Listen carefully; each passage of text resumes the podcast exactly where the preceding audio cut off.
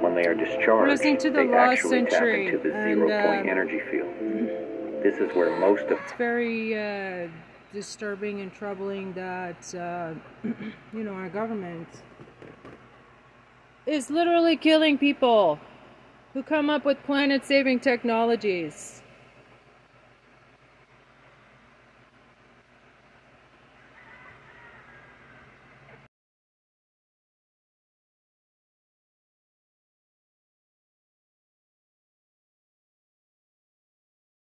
Exclamation point.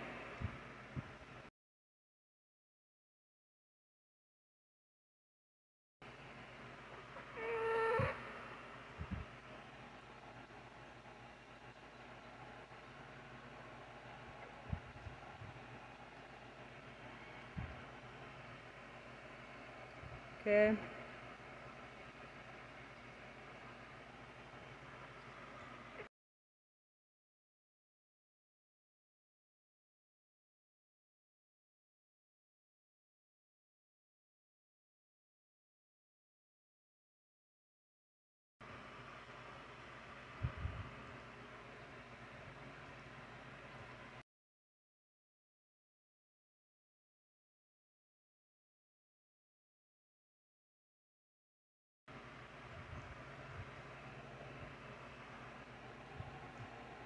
Okay, like me, President We'll have free energy for all.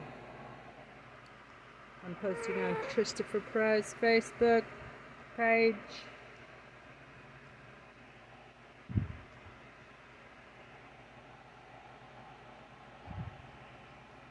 the power. we're gonna pull up a little bit. no moving parts is the vacuum triode that's doing this very practical and historical work.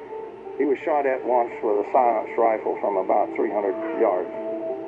The only thing saved his Fucking life sniper. was he was an old guy and very feeble. He was stumbling as he coming up the steps and he fell down. Fucking he sickening. fell down on the steps, caught his foot and fell right forward. And as his head went forward, the bullet went right by where his head was. And of course, the assassin was never found. this guy called me up. He says, "We really need your help." And I said, "The only way you're going to do this is that you disclose it, all of it, open source it, get it out there. I will see that we get it out to the entire scientific community." He says, "No, no, no. I, it's Donna, my precious, my precious, my precious." Let it And go, I said, "Dude, fuckers! You're you're going to take this to your grave." He took it to Yeah. his grave. It's the only way.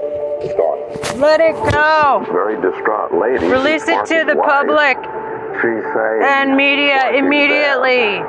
And uh, Don't ask the government for fucking she called them permission. men showed up at about five o'clock the night before. Fuck the patent office. And they stayed for a little while, and then they left. And Sparky, an hour or two later, having a cup of coffee and just killed over onto the floor, called the ambulance, and she was 75 years old. They would not let her in the ambulance. They killed him in the And the ambulance. ambulance then called her back about 20 minutes later and said, Probably "We ain't gonna he's going to survive." And uh, that was the end. They of fucking that. killed him. Until the next morning when she called my sister. Fuck that. It's a rogue government. And said, there are men here that said they're FBI and they got black vans and they're taking all this equipment. What should I do?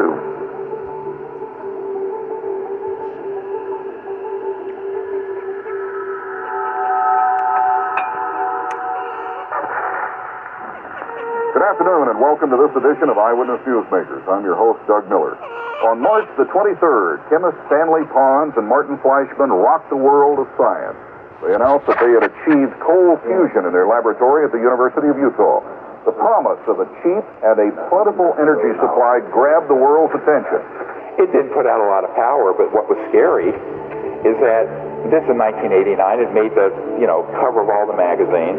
The way they took that avenue of discovery out of the scientific world is that there were people who were paid, who were corrupted through scientific fraud at MIT. Next slide.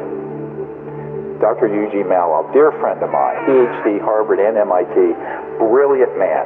There was a man named Eugene Mallove who it's quite possible was eliminated by the powers that be in the fossil fuel industry. He died in 2004. He was murdered that year. But Mallove was a, an extremely important figure in the alternative energy world, especially in terms of what's called cold fusion. And he was at MIT in the, the science office for education when he saw how they had changed the data on the reproducing the Pons-Fleischmann experiment. And he blew the whistle. Uh, I inadvertently was looking through some piles of paper that had been given to me in a casual manner by all these hot fusion physicists as they were trying to do their calorimetric uh, repeat of the Pons-Fleischmann experiment. And to my utter astonishment, I can remember sitting at my desk in my study and actually seeing these two sheets of paper, one dated July 10th, 1989, and another dated July 13th, three days apart. The difference between July 10th and 13th was dramatic. And I was stunned. I couldn't believe what I was seeing. It looked like monkey business to me at the time, and it has turned out to be exactly that. It was a lower echelon person in the Plasma Fusion Center at MIT, one of the 16 authors of a scientific paper done under Department of Energy contract that had altered data. And that data is scientific fraud, as far as I'm concerned, and many other people are concerned.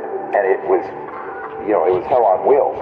Finally, get someone who brings him a, a zero point device, solid state, no moving parts.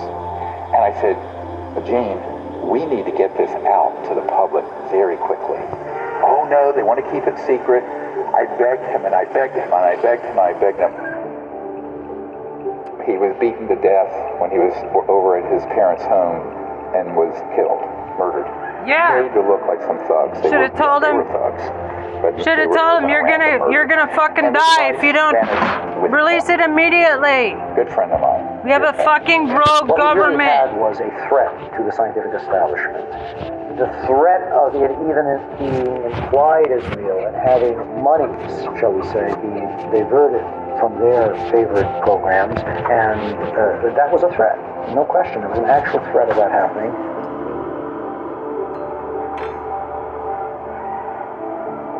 U.S. scientists making a huge breakthrough. A source tells CNN that for the first time ever, researchers have been able to create energy from a fusion reaction. Now, Laura, I could explain all of this in great detail, of course, but basically, it's a giant step towards a clean energy future without dependence on fossil fuels. This is the first time, by all accounts, they've gotten more heat out than they put in.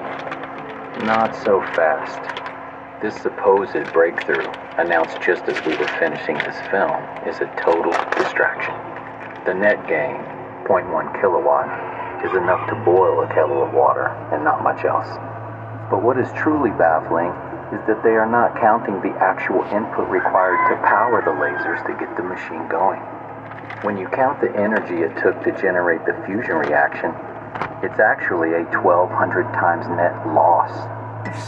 Furthermore, fusion reactions can generate heat in excess of 3 million degrees, which would ignite the oxygen in the surrounding air if a breach ever occurred.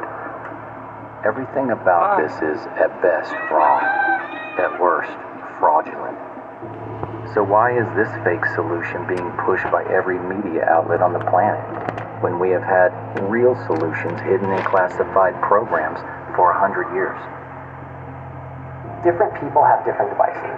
Of the ones that have Because we have a rogue government. Certain themes that keep re-emerging. The first theme is torsion physics. Torsion physics is a fancy way of saying something that spins like this and something that spins like this. Think of it as like an hourglass shape. I think that it has to do with it representing the way energy moves in the universe. At the biggest levels, like the galaxy, it's a spiral. A tornado on Earth is this vortex motion. Our DNA is a stranded spiral. A second theme is plasma. A lightning bolt is plasma. Right? The spark gap in a car is plasma. So plasma is the fourth state of matter. Solid water is ice. Add more energy, it melts and becomes water. Add more energy, it becomes steam. And then if you were to add even more energy, say through running an electric current through that steam or through any gas, you end up with plasma. You can think of it as maybe this liminal state or in-between state between the physical world and the non-physical world, whatever that is. There's some evidence emerging that plasma can provide a shielding of inertia. So if you imagine that you're a UFO and you need to zip around at crazy speeds. You can't pump the brakes too fast, otherwise everyone's going to slam into the windshield, right?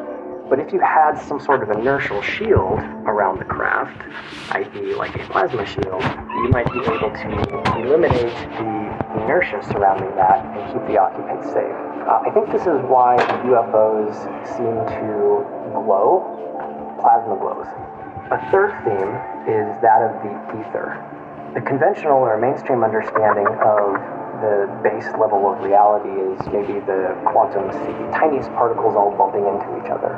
The ether conceives of this differently. It says that there's a kind of a fluid geometry that is the base layer of physical reality, and that to understand that fluid geometry is to be able to really understand the electricity, magnetism, and gravity. And this, according to Tesla and others, is the key to really understanding what he was getting at with all of his wireless transmission of energy stuff. But I believe that we're going to see something like a return of the ether. It won't be called that, but it'll be something like that that's going to enable us to make much more progress in these areas in the coming century. This gentleman, he had a car that would run on water, but it had to be modified. A local inventor has discovered a way, hear this, to use water to run your car. It's a major breakthrough that will no doubt make motorists happy. And as Ralph Robinson explains, the Pentagon is also showing lots of interest in this project. And he always kept that secret. He had a patent that he falsified the voltage and the frequency oh. cycles per second because he didn't want anyone to reproduce it and uh, leapfrog him financially. Again, this crazy inventor syndrome. And what happened, and when he passed away, there was a whole warehouse full of floppy disks and papers and everything, and his heirs wanted to sell it off. What people didn't realize is that this car was the least important thing Stan Meyer had. He had a toroid and the toroid was a donut-shaped electromagnetic device that had had a national security order slapped on it. Because I was going to get it and openly disclose it.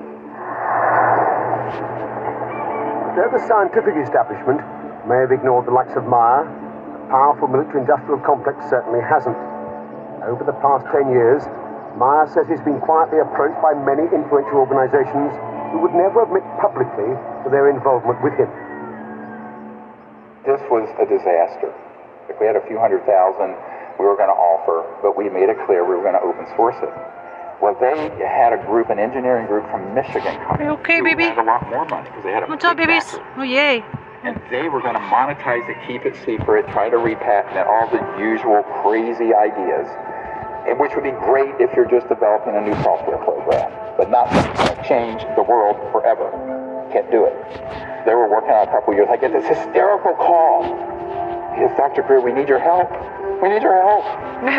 they're on the run for their lives.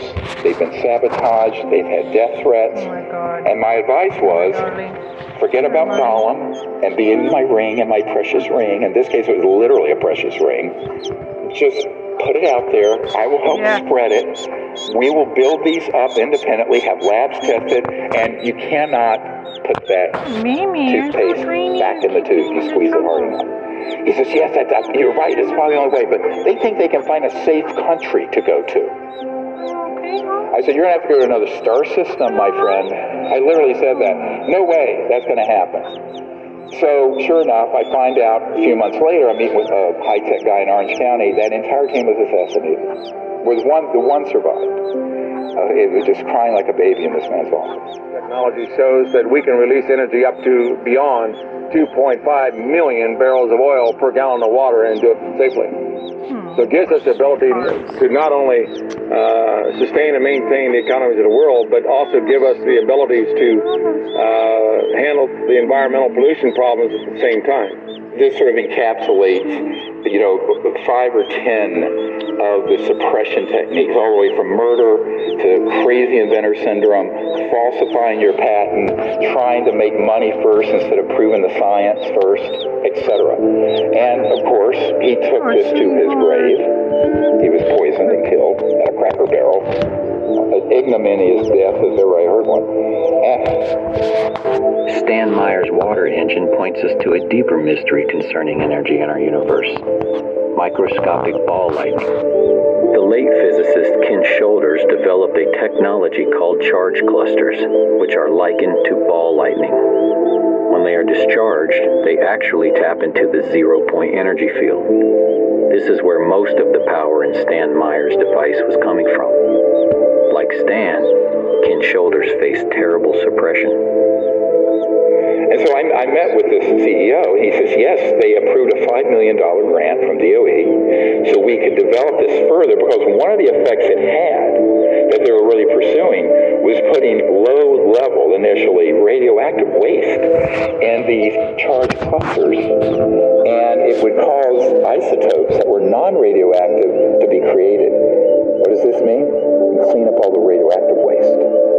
However, the phenomenon, the reason it was doing it was that it was actually activating, as it were, this baseline energy field that's at the fabric of space and time. And that's what they didn't want out. So, in the rarest of events, that grant was published, and these vicious people who want to keep all this stuff secret went into the, the, the Secretary of, of Energy's office and said, pull that grant. And they pulled it. Another technology to harness the power of ball lightning is being developed by a team of engineers in Florida. They have successfully tested several prototypes that allow any internal combustion engine to run mostly on water.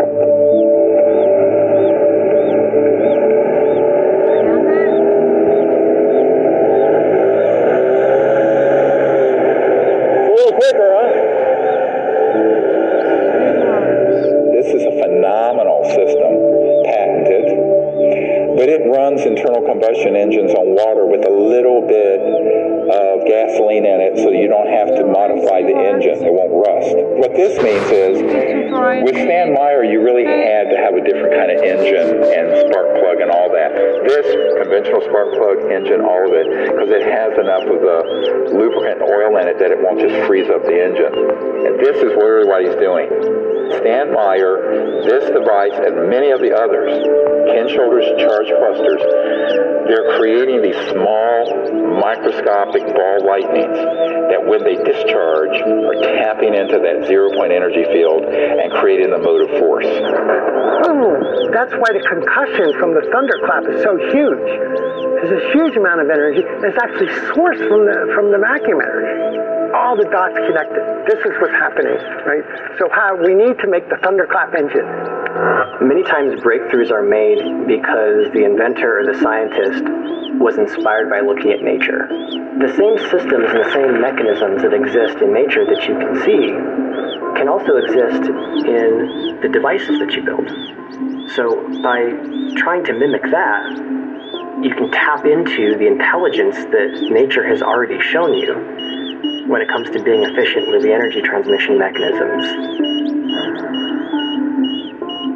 Another current technology was recently investigated by Dr. Greer and his engineering team at an undisclosed location in the Arizona desert. One, two, three, four, five, six magnesium alloy specially configured plates.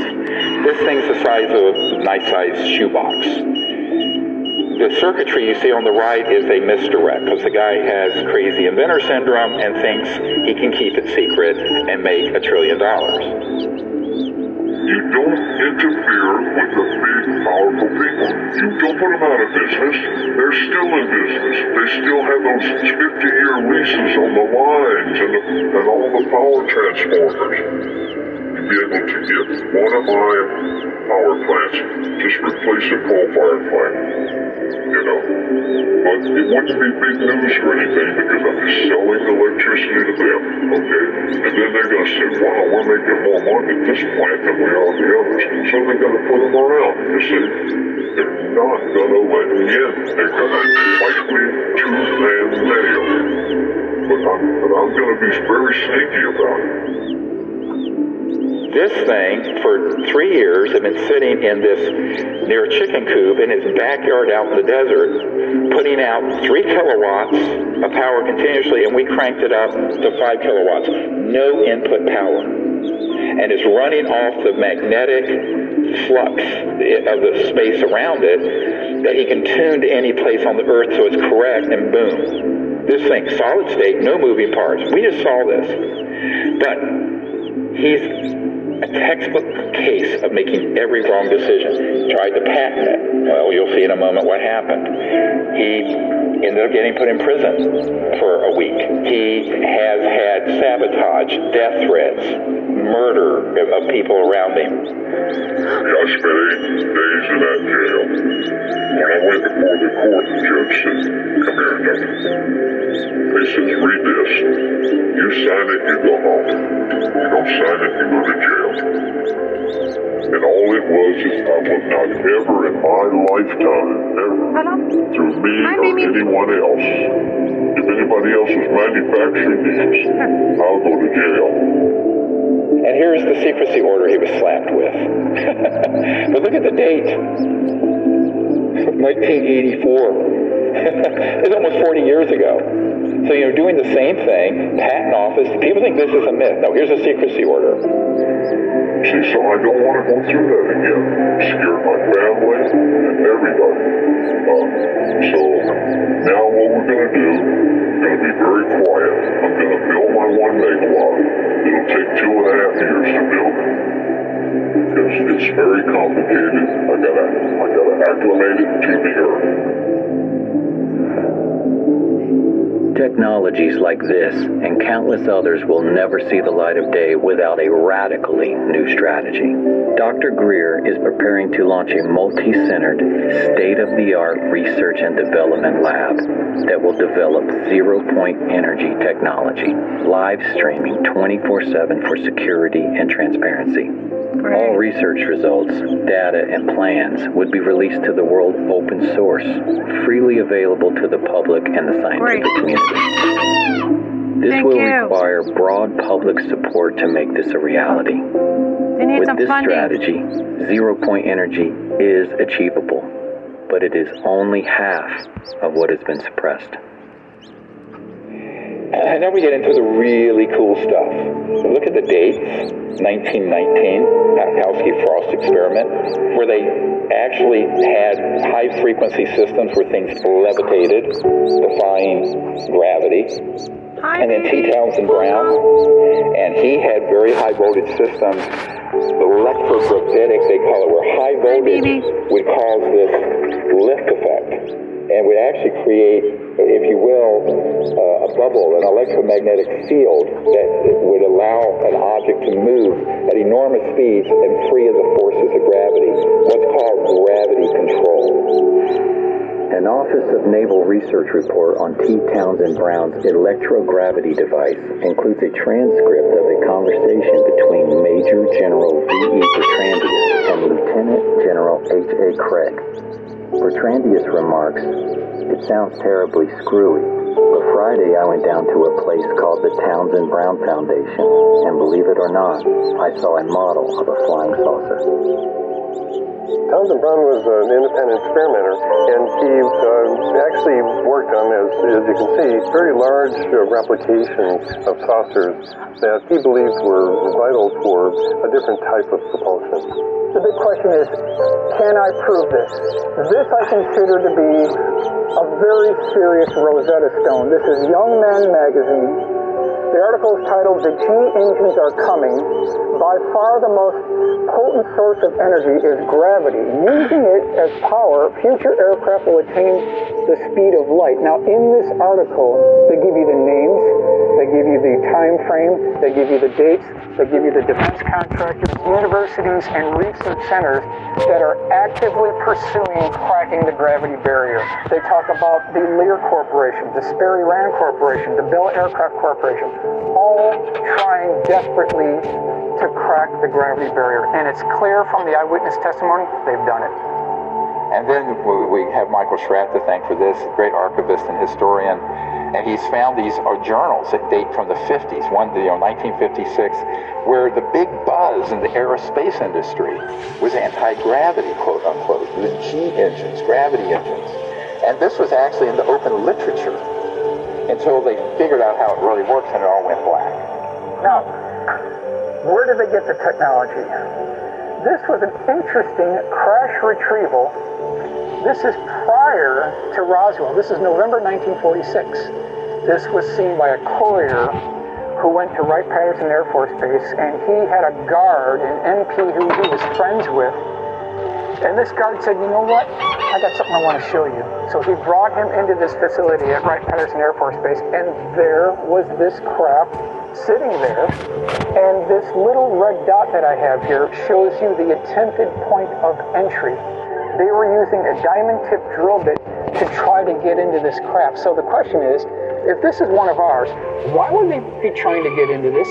So is this the beginning origin point of a reverse engineering program? You know, some of the UFO crash retrieval material, we've looked at it and we found that the materials used are very strange. When extraterrestrial material is recovered through military crash retrievals and its metallic structure is examined under a microscope, the metal is so pure that we could not replicate it, even in a vacuum in space. This is because extraterrestrial crafts are not manufactured on a Ford assembly line the way humans would manufacture something. Everything in the material universe has a frequency and a corresponding sound vibration that creates and sustains its being. Extraterrestrials manufacture objects by first creating a resonant frequency. For instance, the frequency of a flying saucer. This is a sort of vibrational blueprint that interacts with the substrate of the physical universe, pulling into existence from other dimensions atoms and molecules that then organize and condense into the structure of the object being created. In this way, extraterrestrial material is literally manifested into being, like transdimensional 3D printing or Star Trek's replicator technology.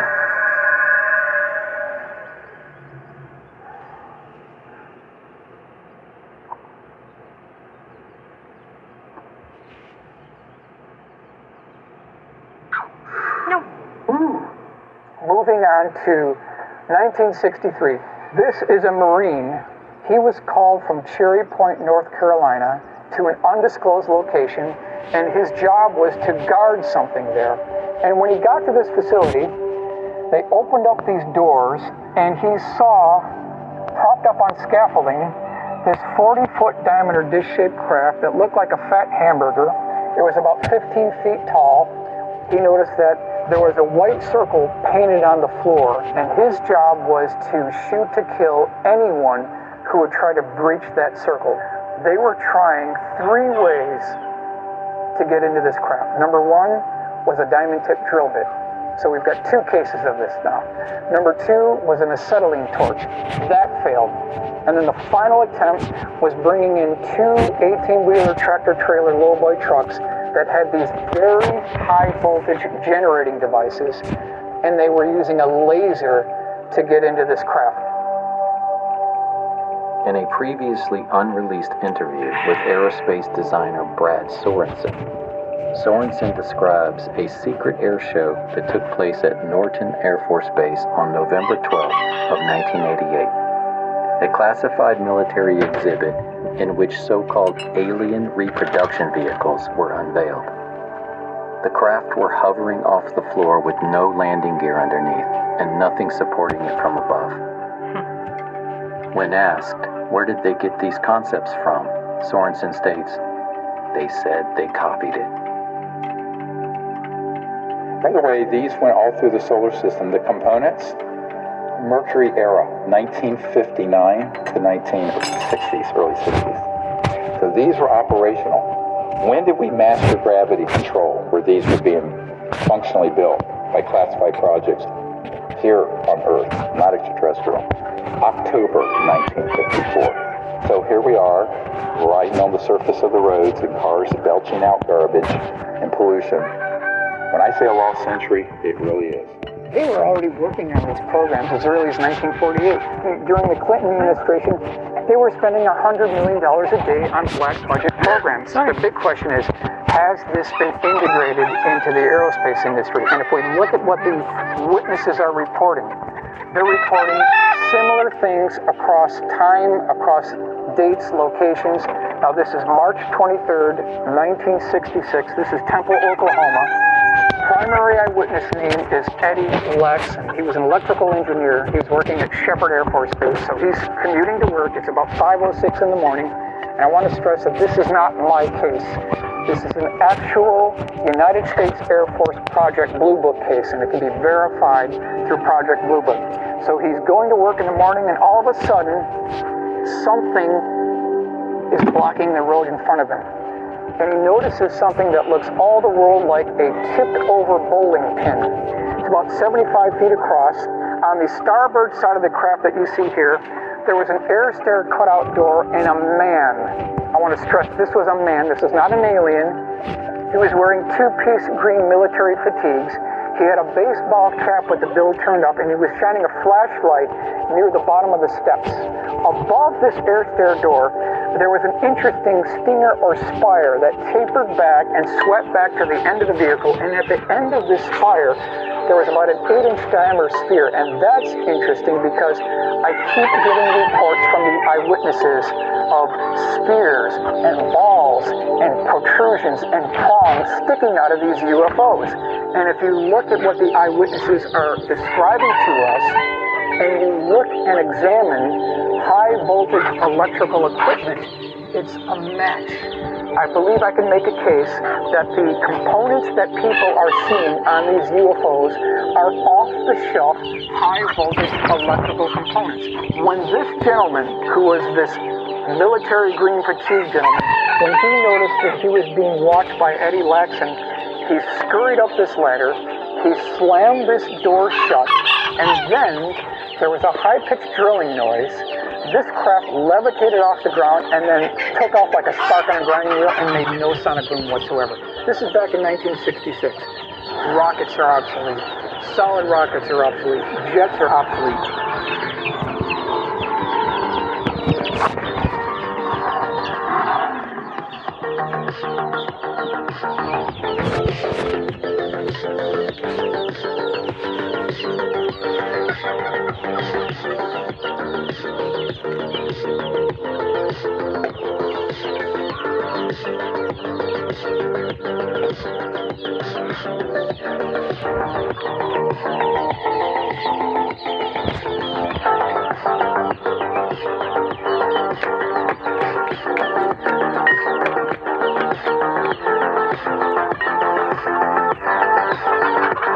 Thank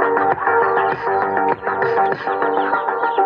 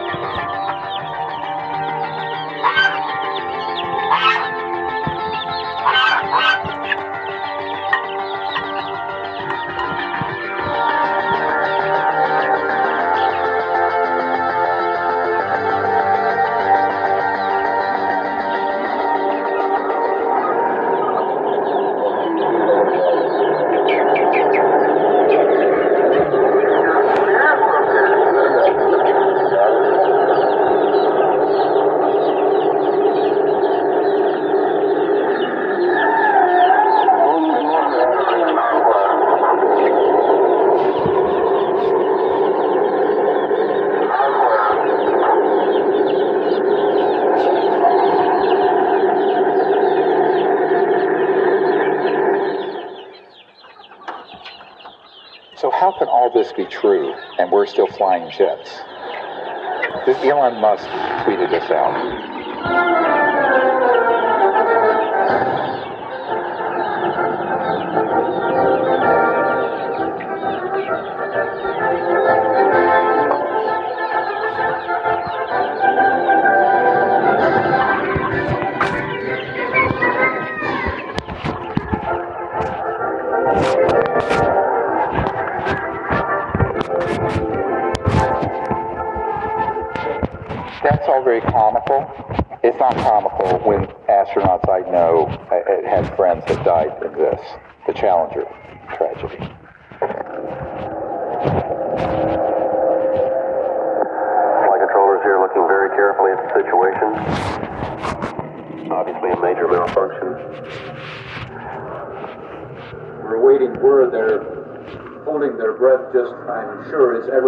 Else is, in the center of the fire and the smoke. You can't see any form of what was once discovered. Here they are, going up on a Roman candle. 40 years, 50 years, 60 years after we already had gravity control. This is the biggest cover up scandal in the his, known history of the world. Full stop. We've already got the technology to do away with solid rocket boosters. We've already got the technology to take away completely liquid rockets. Why wasn't the Challenger crew briefed on this technology if we already had the breakthrough in 1954? And so then people get into, how can this be? I put this out a lot because it's a, a you know declassified document. But you have an organization called MAGIC, MAJI Majority Intelligence Committee, and a few others that run these covert projects. They are beyond black. What do I mean? They're unacknowledged special access projects. I'm sure you also unacknowledged. But these are the projects that are off the radar, even of the people who manage the black projects. So I call this beyond black. These are way off the book. And this was a security alert with a distribution list back in the 90s. So I gave this some people at the Pentagon, like Admiral Wilson, who I briefed, who was the head of intelligence, Joint Chiefs of Staff, and they got inside the program. I'm doing that now for a whole new generation of people since the law was passed to get to the bottom of what UFOs are, or what they call now UAPs. Nobody calls them that. It's ridiculous. Let me tell you what a UFO, UFA, they make up these fake names that are obfuscating unexplained aerial phenomenon. Like ball lightning or something. No, it isn't. Yeah, it's so First it's harder it's to unexplained. Secondly, it's keep not track of aerial. what's and going it's not just on. some phenomenon. They're either man-made UFOs or extraterrestrial. That's it. Keep it simple. The hardest thing for the senators and the White House people and the general public, and particularly the media, to understand, or scientists, is that if this is true, how could it be that it has been kept secret from the people? They're very good at counterintelligence. So it's structured, as Eisenhower warned us, beware the military industrial complex. In the councils of government, we must guard against the acquisition of unwarranted influence, whether sought or unsought, by the military industrial complex. A very strong warning of what he saw coming because he'd been living with it for eight years. The CIA was only created in 1947, and the Pentagon and its generals were, you know, gaining much more power and as the nuclear with Nazi scientists who were Eisenhower saw it. rescued from combination of military getting justice at. Nuremberg. If you think about what the industrial Operation part is of the military Paperclip. industrial complex, the industrial should is be part of the new national curricula. and the chemical companies, and the now increasingly the pharmaceutical companies that are running rampant and increasing their wealth by astronomical proportions. This is just the value of the raw materials. Look at these numbers 150 trillion dollars in oil. That's actually an underestimate now. 40 trillion in uh, coal, a trillion in uranium. But that's just the raw. When you do multiplier effect, when you take it from there to retail and creating the energy, it's, it's many more hundreds of trillions. And that's what's being protected along with the Bretton Woods petrodollar, where they decided to make the dollar the reserve currency of the world, but it's based off the petrodollar. So the entire macroeconomic, global economic system is sitting on a crumbling foundation of the energy system we use. And it's going to have to be transitioned. It should have happened 100 years ago. Yeah. Now we're out of time. The malefactors of great wealth, as Teddy Roosevelt once You're out of about. touch. Writing the laws. I'm out of time. To write the laws that, that they want. Why does that I'm happen? out of Robert Kennedy Jr. head when you're not around. to both editions of my You're recent book, which was Horsemen of the. Apocalypse, became I'm Climate Crisis in its most recent version. But And I'm out said of this, which I my think is head when you're not apropos to what we've around. what I've been talking about today. Whoa. They work together in ah. lockstep, coordinated by Capitol Hill trade associations, lobbying firms, captive agencies, and paid off politicians to increase authoritarian control, to transform all of us into mindless You consumers, okay, huh? to shift middle class wealth to billionaire plutocrats, Here, baby. and to liquidate our Purple Mountain majesties and our entire planet. They have declared war on democracy and personal freedom. Shadowy government with its own Air Force, its own Navy, its own fundraising mechanism, and the ability to pursue its own ideas of the national interest, free from all checks and balances, and free from the law itself. So get your mind around this. There is the government, constitutional government of the United States.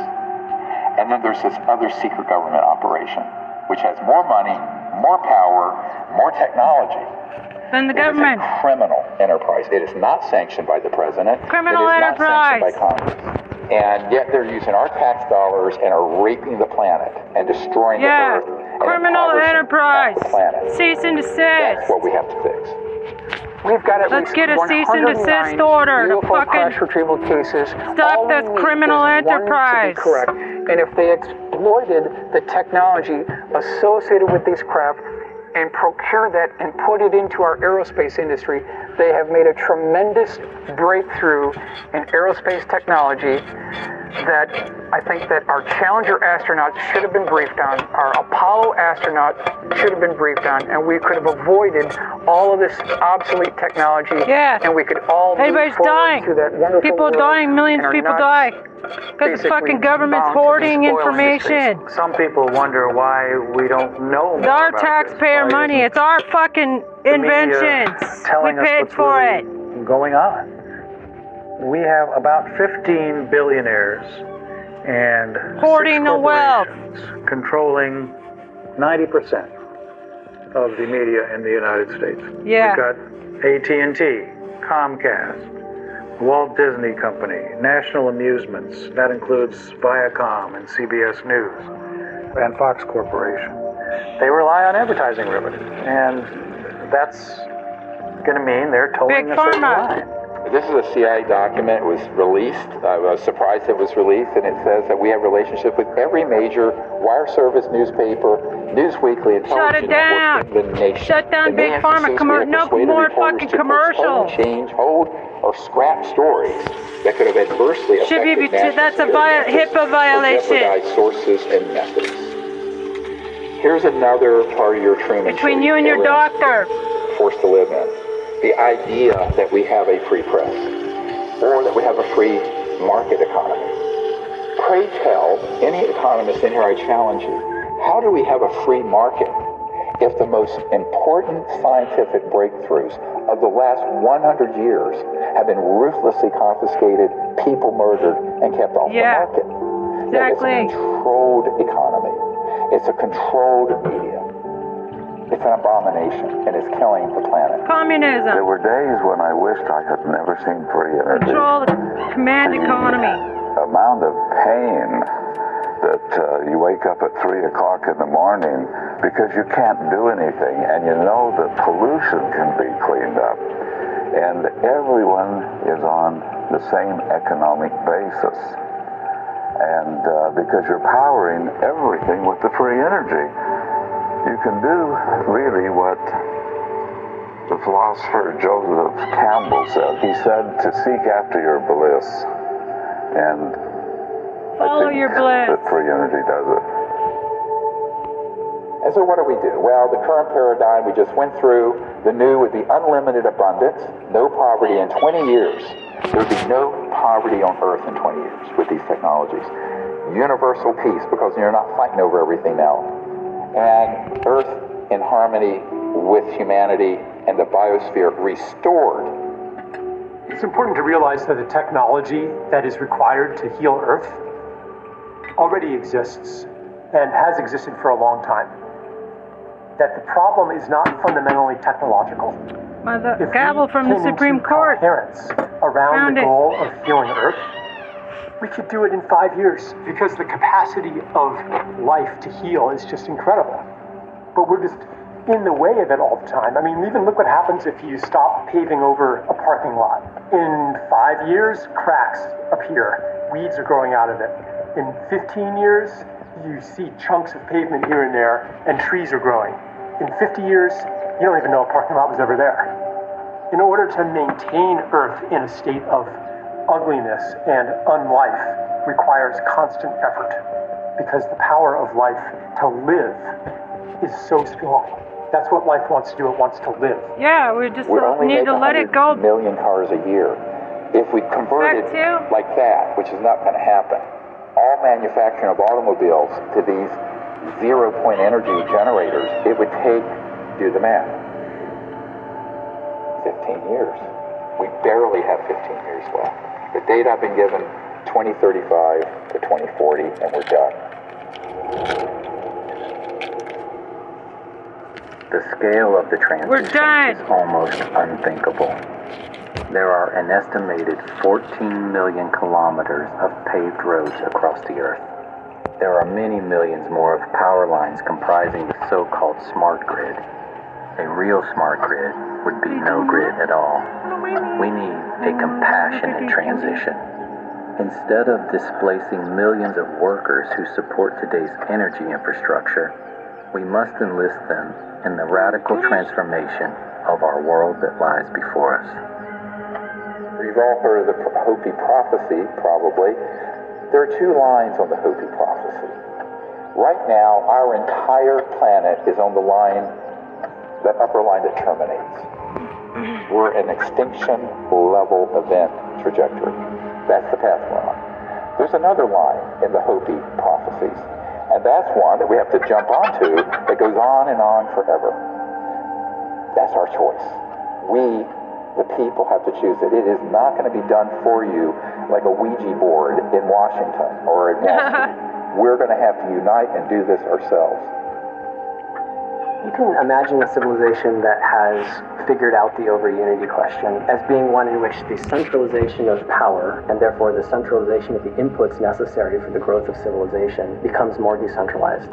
So rather than these power stations that are clustered around big cities, you can have energy generation mechanisms in every home. And this is why it's a new world because it's the power to the people. And what it means, it's literally not just electric power and energy, but actual political power. And in the industrial era, from the 1800s to now, it's gotten more and more concentrated. This is going to return the power to every village and every person. Even the deserts shall bloom, as it says.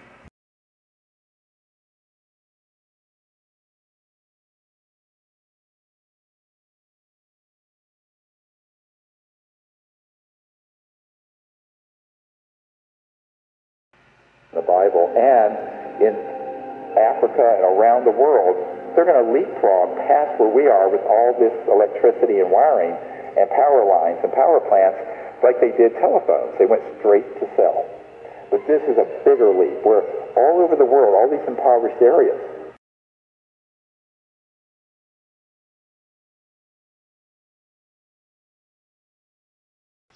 every little village and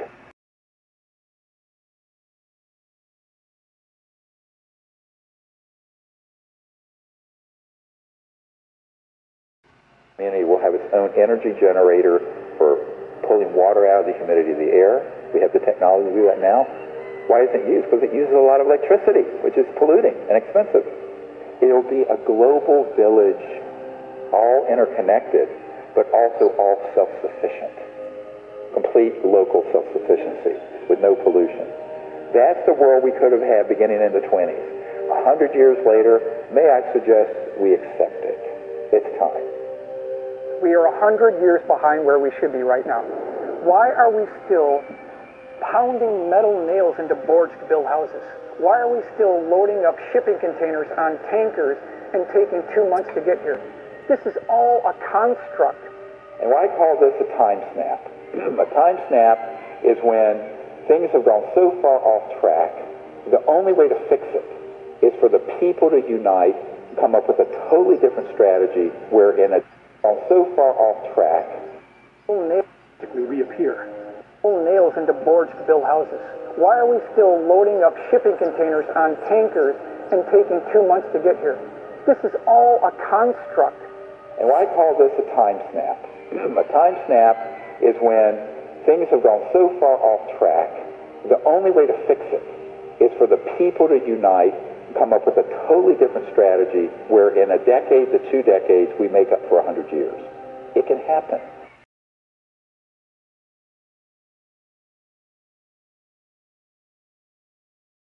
Make up for lost hundred years. Survive. But this is now a survival question for every man, woman, and child on the earth. So that's why we have to do this.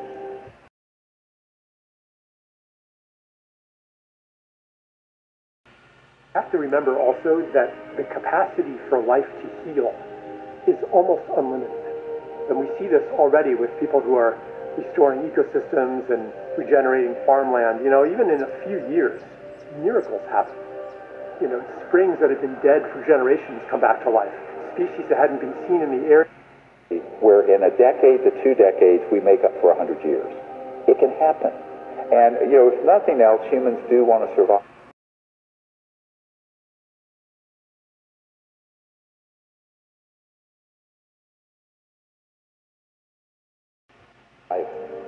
This is now a survival question for every man, woman, and child on the earth.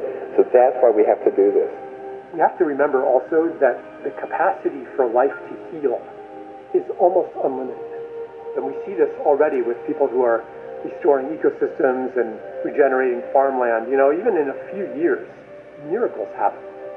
You know, springs that have been dead for generations come back to life. Species that hadn't been seen in the area seemingly magically reappear.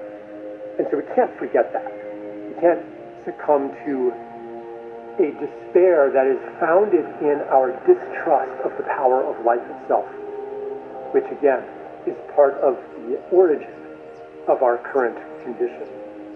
Visualize your house off the grid, clean energy, no wiring.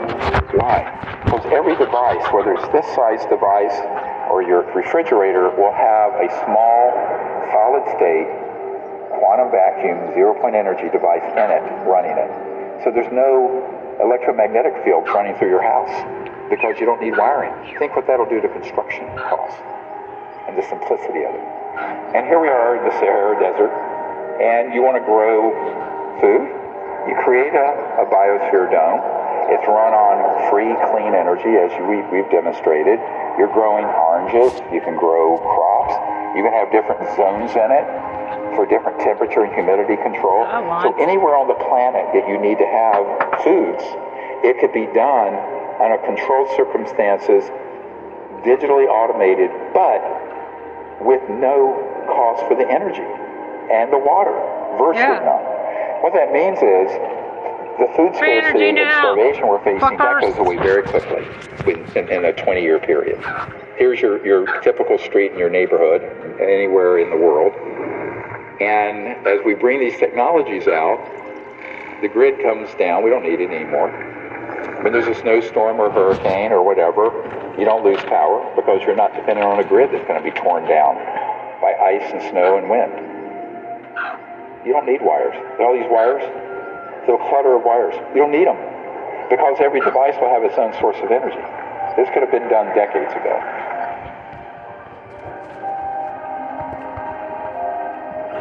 As we bring these out, all these freeways will be replaced. All the lines and power lines will go away. We can float above the surface. And in every city in the world, we're going to see this transformation. Every village in the world. And then we have these cities, you know, eventually where you're just floating, there there are guided pathways, you know, the ground is pristine, and then we're going out into space. So everyone remember where our destiny is. Our destiny is not just Earth, it's the whole cosmos. How is that going to be possible? The only way we're allowed to go outside our solar system is if we become a peaceful civilization. Otherwise, it's locked down. You know, we are considered a planet that is da- dangerous and armed. Each one of us is very invested in the world as it is.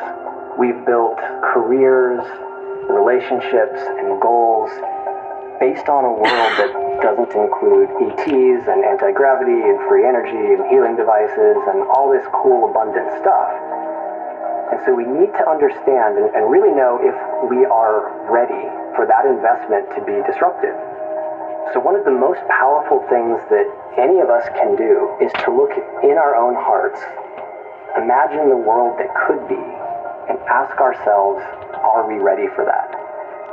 If the answer not. is yes, then hold that readiness in your heart. Fuck these the motherfuckers. that it's due. If the answer is no, if there are some lingering doubts or fears or concerns, then go into that. Follow that. That's an important thread that you can follow back to something inside of you that needs attention. It's that obstacle that may be keeping us from living in this new world. At Rendlesham Forest in the uh, Air Force Base in 1980, a uh, roughly pyramid-shaped craft landed. You've all heard this cap probably, but I'll recount it for you. And the part that's classified you don't know. There were these kind of luminous beings that literally teleported, floated outside this black pyramid and communicated with these Air Force officers. And the ET said, we are your descendants What? who have become interstellar. But we are from 500,000 years in the future. Descendants. And we are now here. They basically materialized time travel to 1980 because this was a covert nuclear weapons facility that, if that had been disclosed, could have triggered World War III. And saying, you've got to stop doing this. If you stay on this path, we, your children's children's children's children, 20,000 years into the future, we won't exist. That was 42 years ago. So they have been warning these civilizations from other star systems. Some of them are our descendants, not all, not all, but some are. The key thing to remember here is, is that the fact that that happened is a message of great hope. It means that there is a chance, a good chance, if we reach into our higher consciousness and we go forward with a strategy that isn't based on materialism and greed. This is a massive undertaking, my friends, but I'm convinced we can do it, but we have to completely rethink how we live, how we act, and the whole business model of what we're doing. And if we do that, here's the world we're going to have. We will be remembered as the generation that pulled ourselves off the extinction line of the Hopi prophecy and moved on to the one that goes on forever.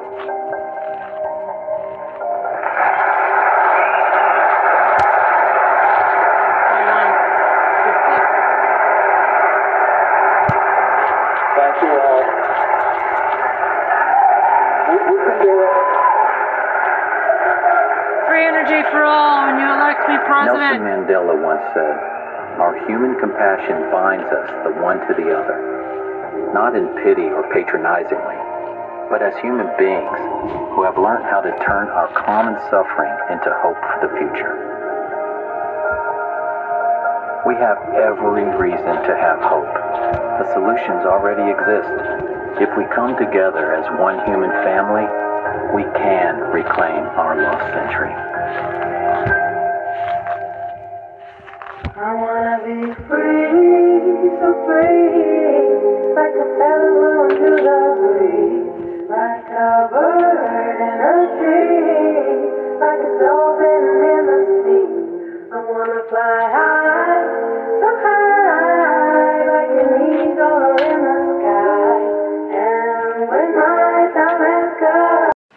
there, what's up?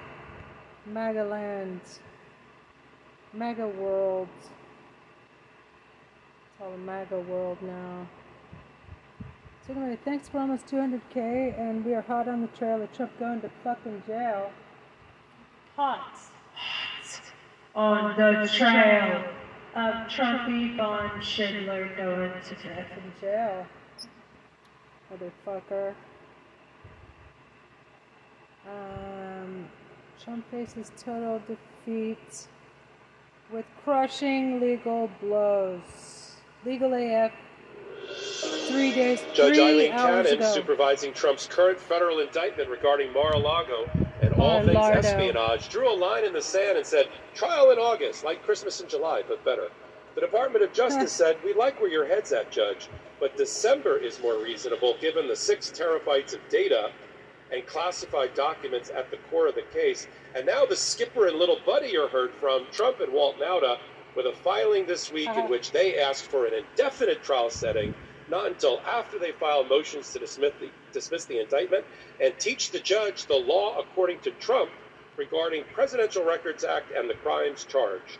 And certainly after the primary and presidential election season, so let's call it 2025. The court will make her decision on the 18th of July, and we discuss what we think will happen next. Hint, we may have a disagreement between Trump filing. The anchors on the show. 7 Eleven is usually a lucky date, but not for Trump in the E. Jean Carroll defamation case, based on statements he made while president and at the CNN town hall in May. Just yesterday, two major events. The Department of Justice, after three years and two administrations, has told the parties and the court they're out and will no longer seek to protect Trump with presidential immunity for the defamatory statements he made while president against E. Jean Carroll and they're exiting the case. And on the same day, E. Jean Carroll's lawyers filed a scathing motion to dismiss his defamation case against her as the victim of sex abuse because he wasn't a sex abuser. Uh, he was a sex abuser, not a rapist. That's his defense. So, uh, and based on statements that she made on CNN. Will the judge dismiss Trump's retaliatory suit against E. Jean Carroll this summer? And what does it mean for the trial now that Trump can be sued and has no immunity for his comments that he made while he just happened to be president of the United uh-huh. States at the time? Finally, Georgia peaches aren't the only thing in season. Georgia indictments by the Fulton County DA in Atlanta are in season two. Fani Willis just sat her grand jury of 26 Fultonians to start their work on Tuesday with a target window of August 11th through September 1st to get an indictment against Trump. How many make up a quorum in a grand jury? And how many are needed to vote to indict? Why are there two grand juries in place? Why do we see pictures of the grand jury now? And what about the special purpose grand jury report and indictment recommendations from March? All this and oh, so much more on the midweek edition of Legal AF, only on the MeidasTouch oh, Network, with your anchors Michael Popok and Karen Friedman Agnifilo. Sizzling indictment summer, maybe the reason that the Earth's global collective temperature set a record this week. Karen, thoughts?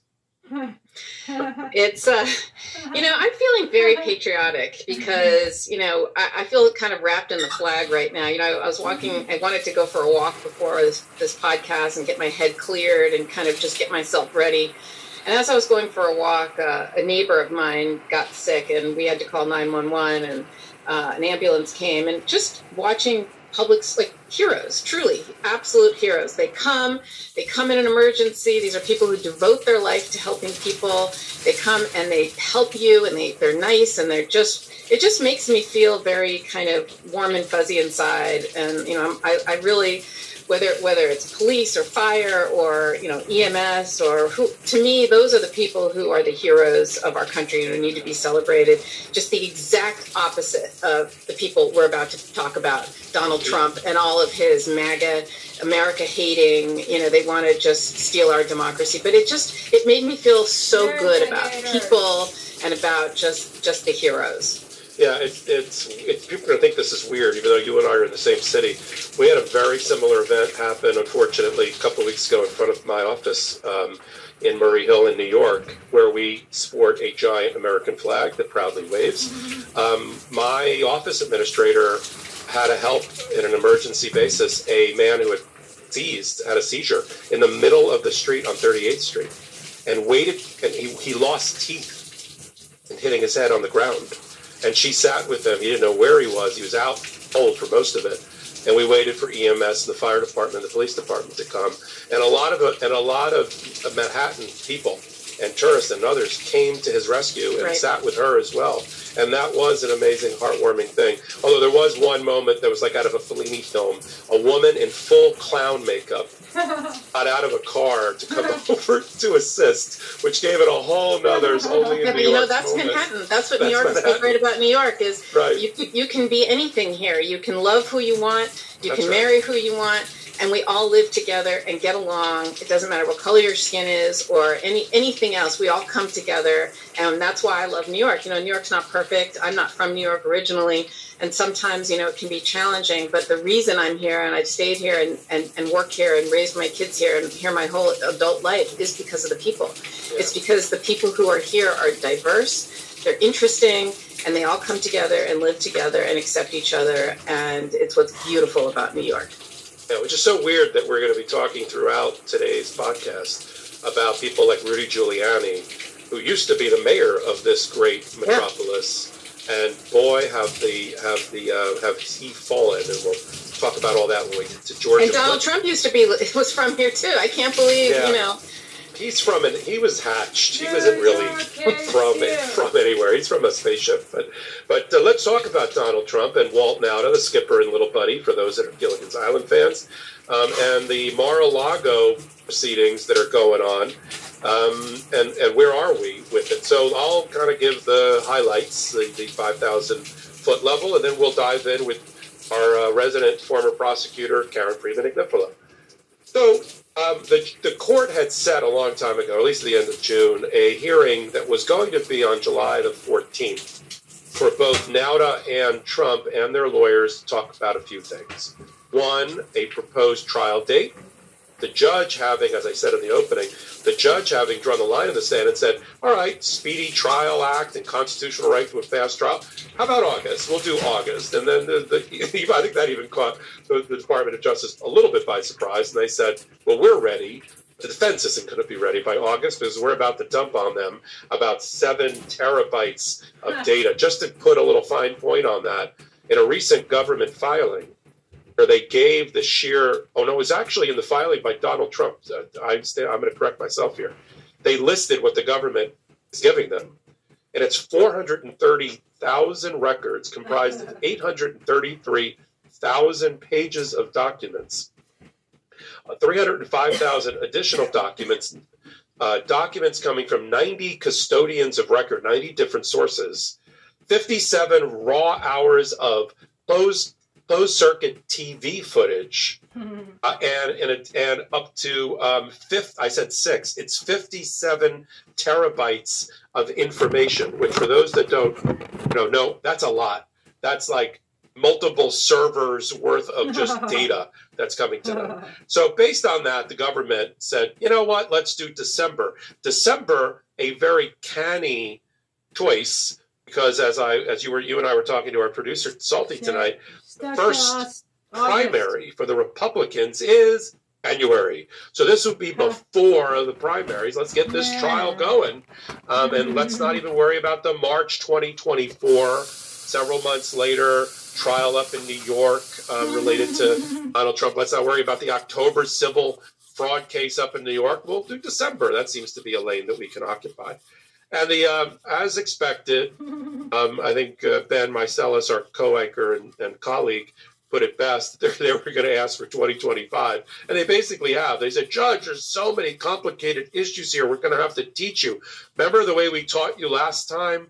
Related to when we asked you to stop the criminal investigation in its tracks, and you got slapped by the 11th Circuit, your bosses on the appellate court twice. Remember that? Remember when we misled you about the law? Well, we're going to do it again.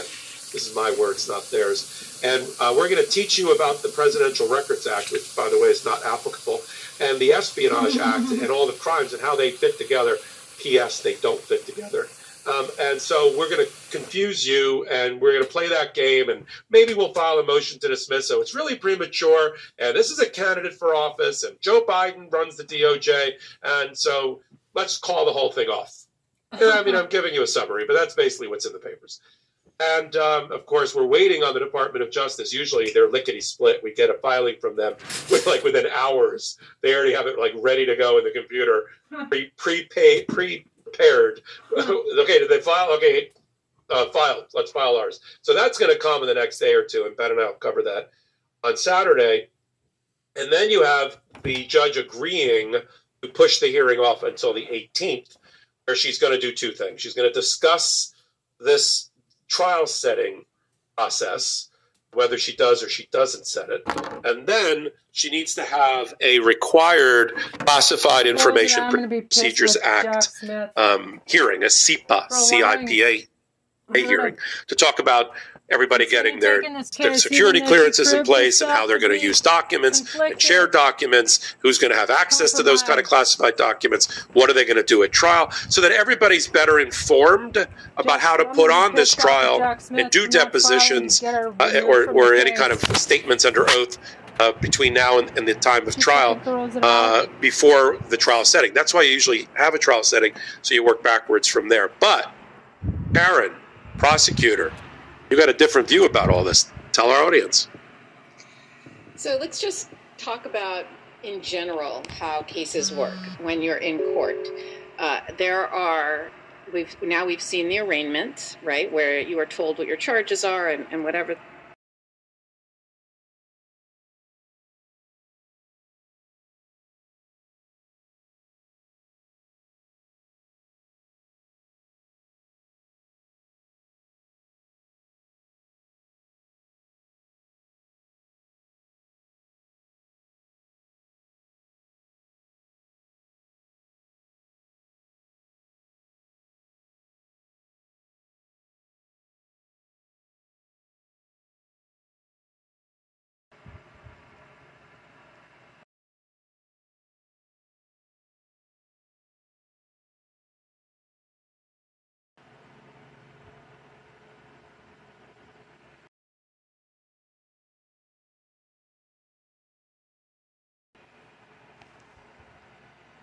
Tristan for prize. Trump for prison. The bail is that is supposed will or will not be set or release conditions and then there then there's also at the end a trial okay but there's a lot that goes on in between and those are adjournments or court appearances and in criminal cases that is usually uh, ones that require the defendant to be present unlike civil cases which I, you don't necessarily need to have and so there are these adjournments, and they can be for all sorts of reasons. They can be uh, for to just update the judge. They can be to ask something of the judge. They can be to have hearings. They can be for all sorts of reasons. And and there are different ways that that can work in a case. So, civil, for example, this is criminal, but in civil cases, normally the way they do it is they set a trial date and then they ah. work backwards and have all the dates in between of when things are due. You know, this motion is due and this piece of paper is due, or depositions have to be done, or discovery has to be done. And if you want to change those dates, it's all kind of preset. There's like this, you know, calculator that sets the dates. If you want to change them, you ask permission for the court. In state court in New York, the way it works is after the arraignment, they just adjourn it to the next date for the next thing without any thought about trial or what's going to be in the future. There's no sort of mapping out the whole case of, okay, the trial will be on this date and let's work backwards. Let's do motions here and hearings here and et cetera. So in state court, like I said, after arraignment, they will adjourn it for the next procedural thing that has to happen. And there's different things that milestones that you have to reach to get to the next step. But it, it, you don't know when the trial is going to be because you have no idea how long those procedural things are going to take. And in federal court criminal however it's a different tradition.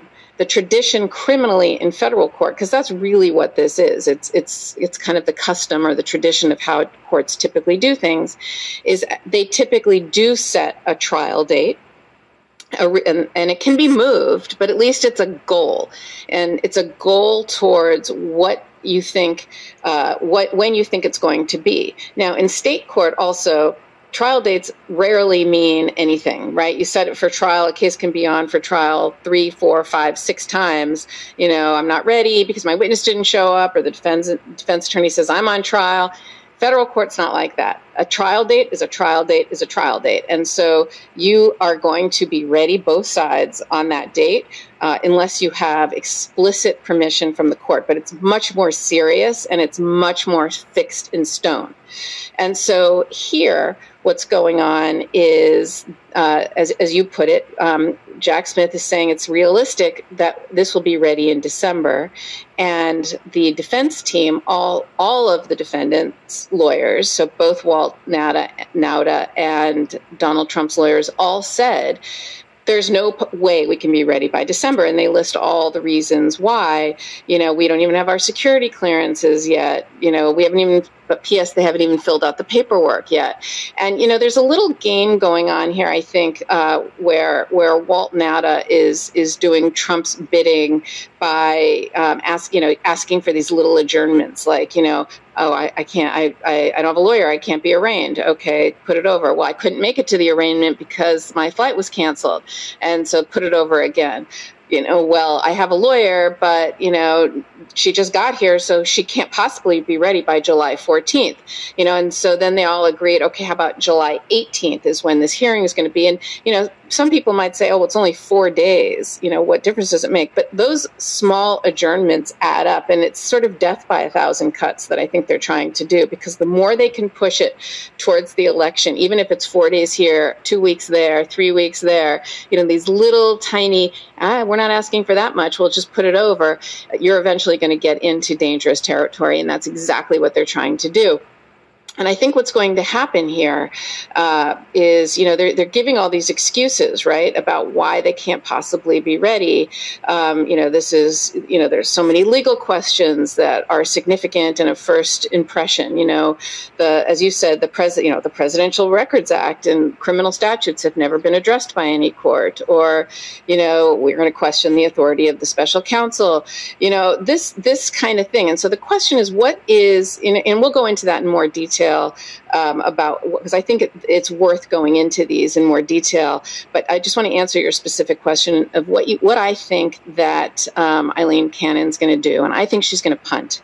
I don't think she wants to get criticized by making the decision. Sure, I'll put this over, you know, until um, until you know whenever um, because we're going to get too close to, to the election but i think she'll say look you know you guys haven't even this 57 terabytes worth of data of discovery that's been turned over to, by your own admission government you haven't even turned everything over yet. And we haven't gotten the security clearances yet. And we don't even know what we're going to do with these classified documents yet. So i'm going to i'm not going to make a decision yet and i'm going to put i'm going to punt it and and we'll see how we do. And she's going to just keep you know, little by little, and they're going to try to their death by a thousand cuts. They're going to push it, push it, push it, and then eventually they're going to he's they're going to say, well, you know, he's the nominee, and he can't possibly, you know, he has to be at this primary or he has to be given this speech, his First Amendment rights. You know, you're going to infringe on them by not ha- allowing him to by interfering with his rights to run for office, et cetera. So I think she's going to punt. That's that's what I think. Mhm. Popok?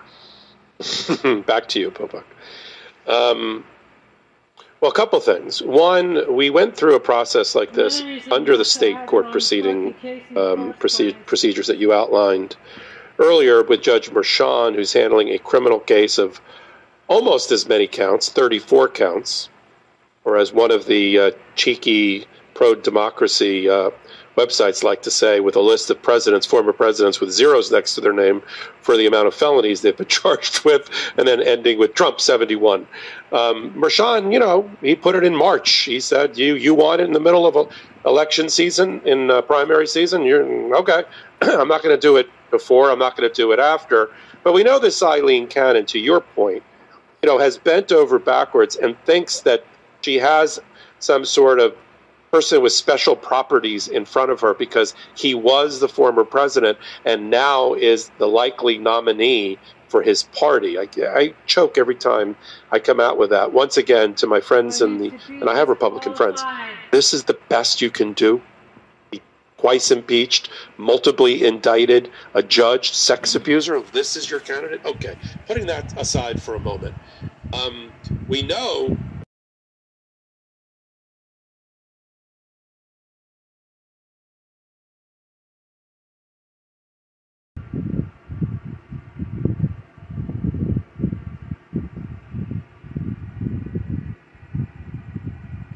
where her head was at and how easily distracted.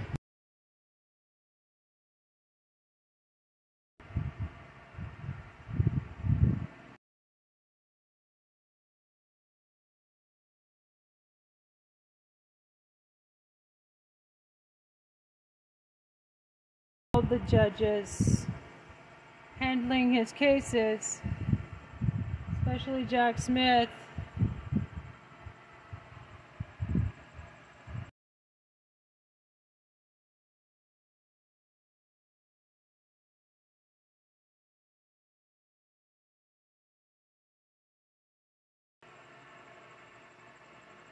Motion to disqualify.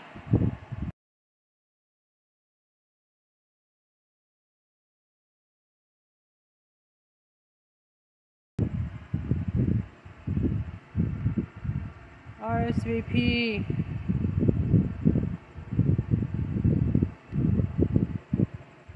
and she took her eye off the ball of the law when they ran into court a different set of lawyers for Trump at the time ran into court to try to stop the criminal investigation and the search warrant in its tracks.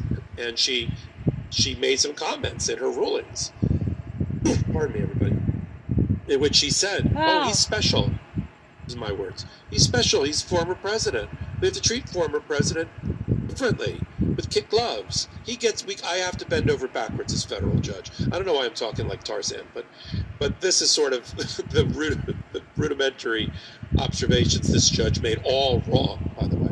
And then she was reprimanded and reproached by the 11th Circuit, her bosses, in two separate panels that said, I don't know what you're talking about, but your role in a criminal investigation is very limited and you've crossed those lines and those boundaries and you're doing weird things stop it and the search warrant goes forward and and if there's an indictment issue and a suppression of the evidence issue you'll deal with that at another time if and when there's ever an indictment well now there's an indictment but we kind of know that her compass is already a little bit screwy a little bit cracked and they're exploiting that these two new lawyers for Donald Trump Chris Kise and Todd Blanche knowing that they misled her or the other lawyers led her astray last time. She's easily misled. You're going to try it again. Judge, Presidential Records Act. Really complicated stuff, Judge. It intersects, it doesn't, by the way, with the Espionage Act. It, it only does in Trump's mind because he keeps saying it does. It doesn't. He's not being charged with criminal violations of the Presidential Records Act. He's being charged with, with compromising national defense information, NDI, and using it in places like Bedminster, his golf course, to show off to friends and family to make his point showing Iranian war maps. That ain't a presidential record. But they're going to try to confuse her. Shiny object judge, look over here. And uh, it's so complicated, Judge, we can't even really get to our motion to dismiss the indictment and, and dispositive motions to get rid of it under Presidential Records Act application for months. First of all, why?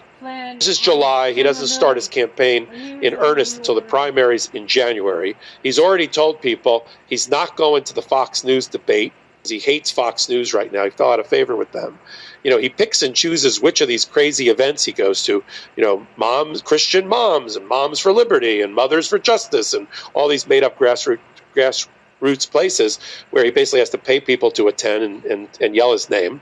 And so, he, you know, as other judges in the federal system have have noted, we just had a ruling by Judge Amy Coney uh, by Oh, you can see I got the, the three judges, three names wrong. By Amy Berman Jackson, sorry everybody, uh, a, a democratically appointed judge in the D.C. Circuit, who said in the case involving Peter Strzok, the FBI agent who got canned for expressing his First Amendment rights that Trump is corrupt, while he was working on the FBI investigation of the Russia collusion project from Mueller, in his civil suit against government and everybody else for getting canned, he wants to depose Donald Trump Donald Trump, you know, and even the Department of Justice said, well, maybe not, maybe not the former president at this moment.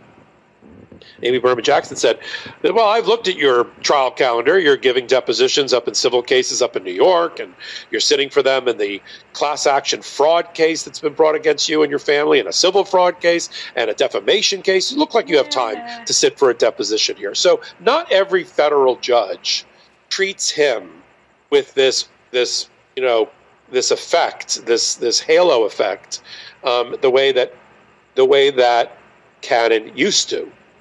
I'm I'm I'm the jury's out a little bit about what she's going to do on the 18th. But having listened to you, I told you I wasn't quite sure what I was going to say on the podcast. I think you're right. I think she's not going to set a date far out. She's going to punt.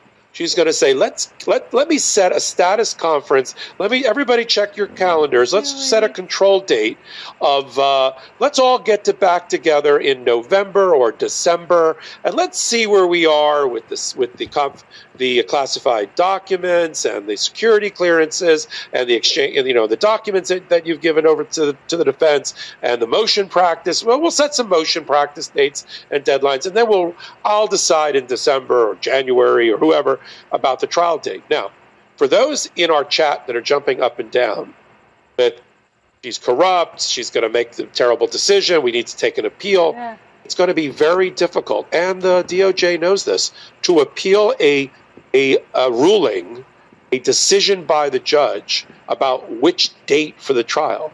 That's not appellate grounds. Judges are given tremendous autonomy and discretion to set and control trials. Especially if she doesn't make a decision. That's their number one job. Right.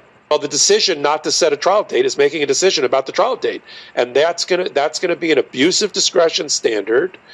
The, the DOJ is never going to win that on an appeal, so we're going to be stuck. So that's why I'm come back around, Karen, to your view that the safest place for her to both appease people on the on the far political right and whoever else is to just say let's reconvene in November or December and uh, we'll, we'll everybody check your calendars and the Department of Justice is going to be like okay great they're going to have to do it because there's no place else to go on the trial setting issue it sits with the trial judge and you can't get her bosses at the 11th circuit to overturn her They will. Bend, the, the Department of Justice will. Jack Smith's people will bend over backwards, though, to absolutely give them everything as soon as possible to point out to them exactly what they're going what what where the relevant you know it, there's there's nine months worth of of CCTV tape is, is how they call it right?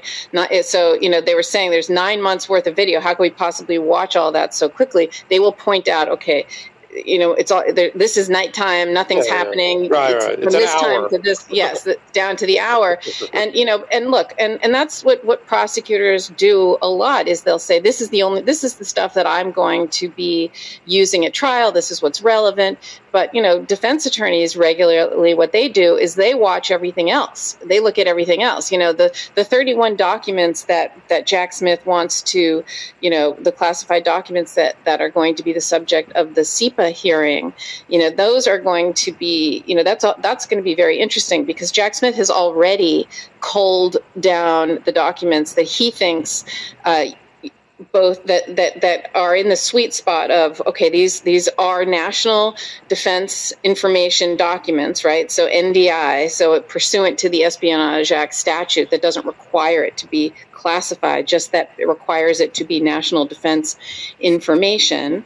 Uh, and it's not so secret that even if you know even if it comes out at trial it's okay because really that's what's that's what's going to happen at the CIPA hearing is they're going to establish what are the um, what are the the procedures that we need to put put in place to keep these documents safe you know and, and secret. And sometimes what they do is they'll say okay the jury can see it but but it won't be public, you know, so the public can't see it, but the jury can, the defendant can, uh, so they can make their decision.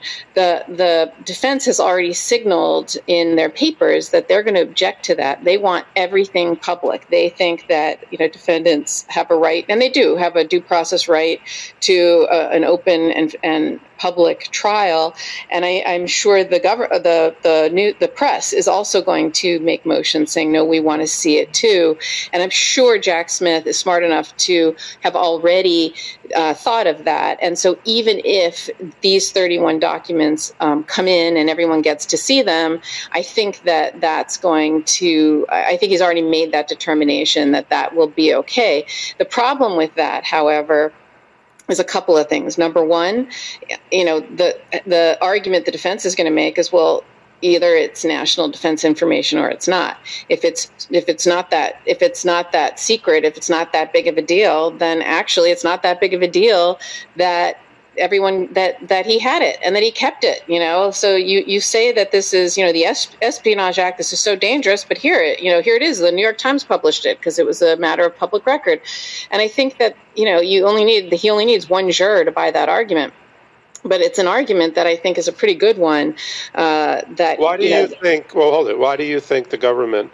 Why do you think the Department of Justice is going to just not try to protect all the NDI because you have three levels of things here, just to be clear for the audience. Espionage Act is not based on top secret or classified. We like talking about it in shorthand because ever since we were kids, we've known what top secret and classified is, like Boris and Natasha for the Rocky and Bullwinkle, you know, show. You know, like a folder, Acme top secret. We get it. But for Espionage Act, it doesn't require that somebody takes, retains, disseminates, uses, discloses, or whatever top secret and classified. The classification system doesn't matter at all. The reason for that is the Espionage Act was passed before there was a classification system, so it certainly could not have related to that, and Congress never made a change related to it. All that's required is national defense information. NDI, which has only been defined through a series of cases and case law about it. That big pile of documents that Donald Trump talks about on the Bedminster audio recording, you know, where he whips out the Iranian um, you know, war map or whatever it was, it starts unfurling it. You can hear it, and people, ooh, ha, mm, I'll have a Coke. You know, remember that that audio? That is NDI, and other things probably in that pile are too. If I'm the prosecutor, why don't you just say everything is NDI? Everything has to have protection at the at the moment from from prying eyes of the public. Sorry, we have to put it all under CIPA. Otherwise, you're right. Does it? I think they. I think they are. Gonna, They are going to. They are going to say that. Yeah. But I think Judge Cannon potentially is going to rule otherwise. Now, the government can appeal that uh, Yes. to the 11th Circuit. Trump cannot. Yes. And and Fast the track appeal. But the, right, but the government's going to have to decide at a certain point: Do you want a trial? Right? Do we want to have a trial? And if they appeal it, there's you're again death by a thousand cuts. Right? That fast track, even a fast track appeal that can go up to the Supreme Court. By the way, you know, even that can take weeks. If you know, it's, it's probably not days. And so, again, the, that's going to just be a strategic question that the government's going to have to decide do we want a trial or not? And, you know, the funny thing is, to me, this is a little on its head because if, if I were the government or if I were Trump, I'm not sure I'd be so afraid of a trial in this case. I mean, the fact that he drew Aileen Cannon, forget her.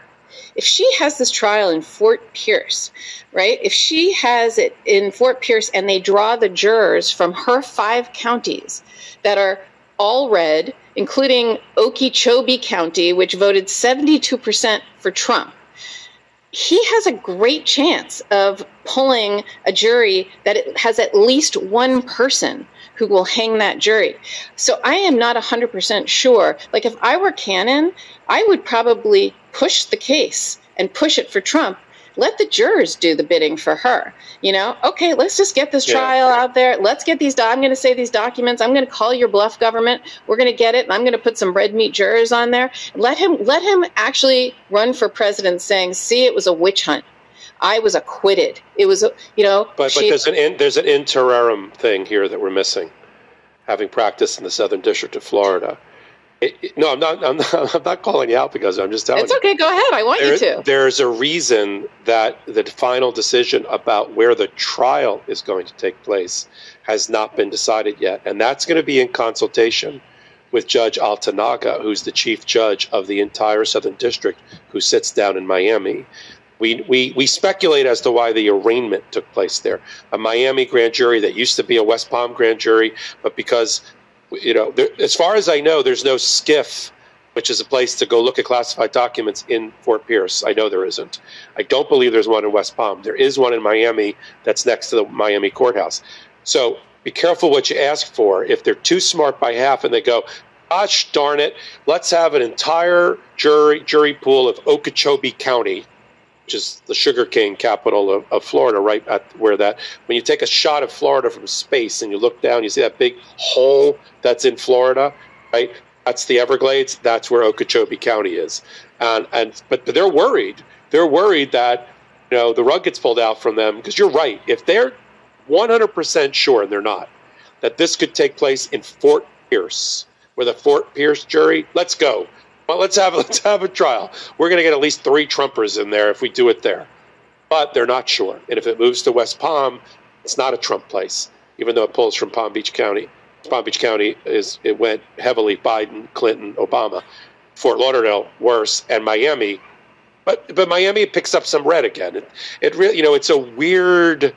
It's you know Southern District of New York is so much easier to talk about than the Southern District of Florida. But that's that I think is the reason that they're Yeah. worried that Altonaga at the last minute goes. You know who can't handle this case?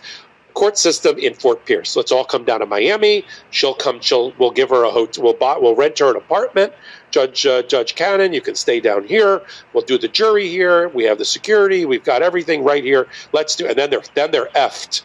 Except Trump's lawyers might say, I want my, it's fine. I don't care where it is, but I want the same trial I would have had. So you're going to bust jurors in from there, which they do in other jurisdictions. You think they're going to bust them down hundred miles? You know what? They, they do it in other juris, they do it in other jurisdictions. Busing in Florida, it's happened before. you know so i i just don't know um but anyway i i just think that it's it's to me the world is a little bit upside down because if i'm jack smith i push this trial we'll see how it goes and i go for i would i would get in there with you know whether it's a bedminster case whether it's get the jan 6 case going and i would push for a better judge a better jury. I mean the worst the worst thing that happens is a trial and an acquittal or a hung jury i think. That's worse than putting the trial off. I think we're going to start if if you and I and Ben are right, and we've we've been known to be occasionally right. If we're right, this is a portfolio theory for for Jack Smith. He doesn't have well, he doesn't have where's my finger? He doesn't have one indictment. He has two or three. One could be in New Jersey related to Bedminster bad stuff. One could be in District of Columbia, which is where all the grand jury all the grand juries have been related to Jan 6 and everything that happened from the ellipse to the White House, to the dining room to the assault on democracy. That's all that's all DC. That doesn't belong in Miami. There's there is no way in heck that the indictment that we know is coming any minute now. any there's this calm before the storm again. We thought you thought last week. I thought definitely this week. Somewhere in July, especially now that Fani Willis, and we'll talk about it coming up next. Fani Willis has her her Fulton County uh, grand jury seated. Somewhere in there, there's going to be multiple indictments in different venues against Donald Trump. And is he going to run the table, Donald Trump, and win all of them, including D.C. and New Jersey? I doubt it. But one last thing I want to mention to you, Karen. I don't know if you saw the poll, but there is a poll out Uh, most Americans, meaning all Democrats and a handful of Republicans, want to see the trial happen not only before the presidential election, before the primary, which is very interesting. 57% of Americans believe that it should be before the primaries, and 62% think it should be before the election. Even 42% of Republicans think that. So that's very, very interesting. I'm not sure Cannon's reading these polls, but that's very, very interesting. We're going to talk next about um, Trump definitely having terrible a terrible day in court.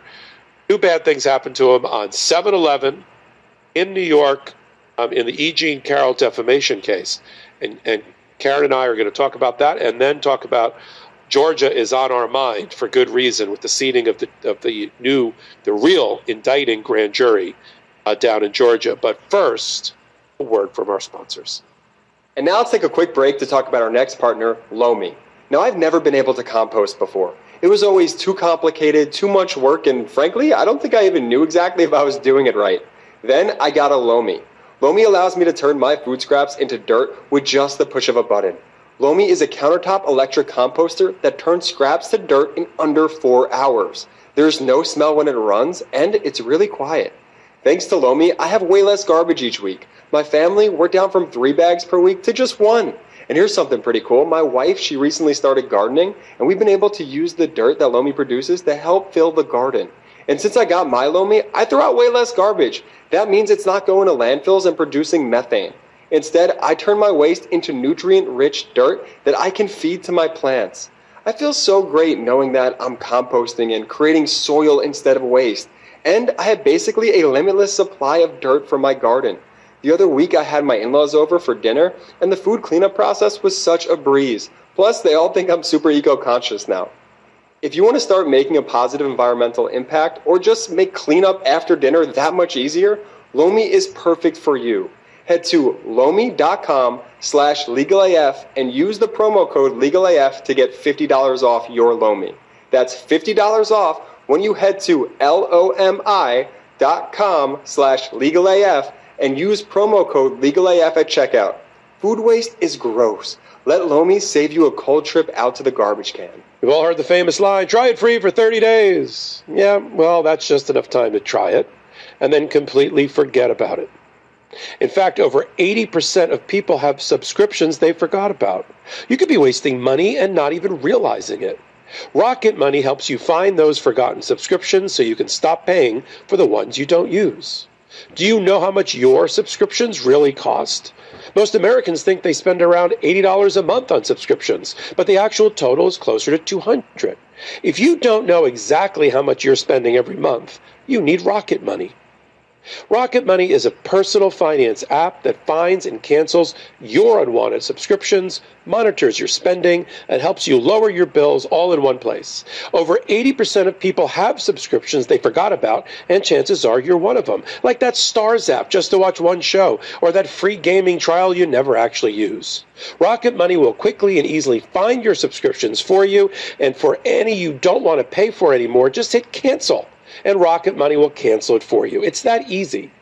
Rocket Money also helps you manage all your finances in one place and automatically categorize your expenses so you can easily track your budget in real time and also get alerted if anything looks off. Over 3 million people have used Rocket Money, saving the average person up to $720 a year. Stop throwing your money away, cancel unwanted subscriptions, and manage your expenses the easy way by going to rocketmoney.com slash legalaf. That's rocketmoney.com slash legalaf. Legal AF. Green Chef is the number one meal kit for eating clean. Feel your best with delicious, nutritionist approved recipes featuring clean ingredients with no artificial colors, sweeteners, high fructose corn syrup, and limited added sugar and processed ingredients. Choose from recipes featuring lean proteins like turkey, sockeye salmon, barramundi, tilapia, scallops, and shrimp certified organic whole fruits and vegetables, organic cage free eggs, and plenty of whole grain options. Eat the clean, easy way with recipes that help manage your weight and support your wellness goals without skimping on flavor. Feel your best this summer with seasonal recipes featuring certified organic fruits and vegetables, organic cage free eggs, and sustainably sourced seafood. Also, Green Chef is the only meal kit that is both carbon and plastic offset. Green Chef offsets 100% of the delivery emissions to your door, as well as 100% of the plastic in every box. Plus, nearly all packaging materials are curbside recyclable in most areas of the U.S. Green Chef delivers everything you need to eat clean the easy way this summer. Feel your best with nutritionist approved recipes packed with clean ingredients that support your your healthy lifestyle and taste great too. I love Green Chef. My absolute favorite is the spicy chicken and broccoli stir fry. Delicious. Go to greenchef.com slash legalaf50 and use code legalaf50 to get 50% off plus free shipping. That's greenchef.com slash legalaf50 and use code legalaf50 to get 50% off plus free shipping. Green Chef, the number one meal kit for eating well. You know, it's a hard word to say when you have to say it six times in an ad read. I never thought I had a problem saying the word subscription until I had to say it six times. but, but that's the life of a podcast host, or somebody called it recently. Uh, oh, you're LawTube. I said, we're LawTube. I didn't even know that was a thing. Apparently, lawyers on YouTube is LawTube, and there's a whole subculture related to it. Well, Really? whatever it is, yeah, whatever it is, I think we're because of the Meidas Mighty and the legal AFers, I think we're at the top of the law tube chain. I hope we are. um, one of the things that our producer reminded me when we were talking about that calm before the storm, which you so accurately used several, about a month or two ago to say, you know, we haven't heard a lot about we haven't heard a lot about grand jury work related to uh, Jack Smith at that moment. And I bet you he's probably making his presentation to Merrick Garland, which he has to do before he gets his indictment. And boy, were you right.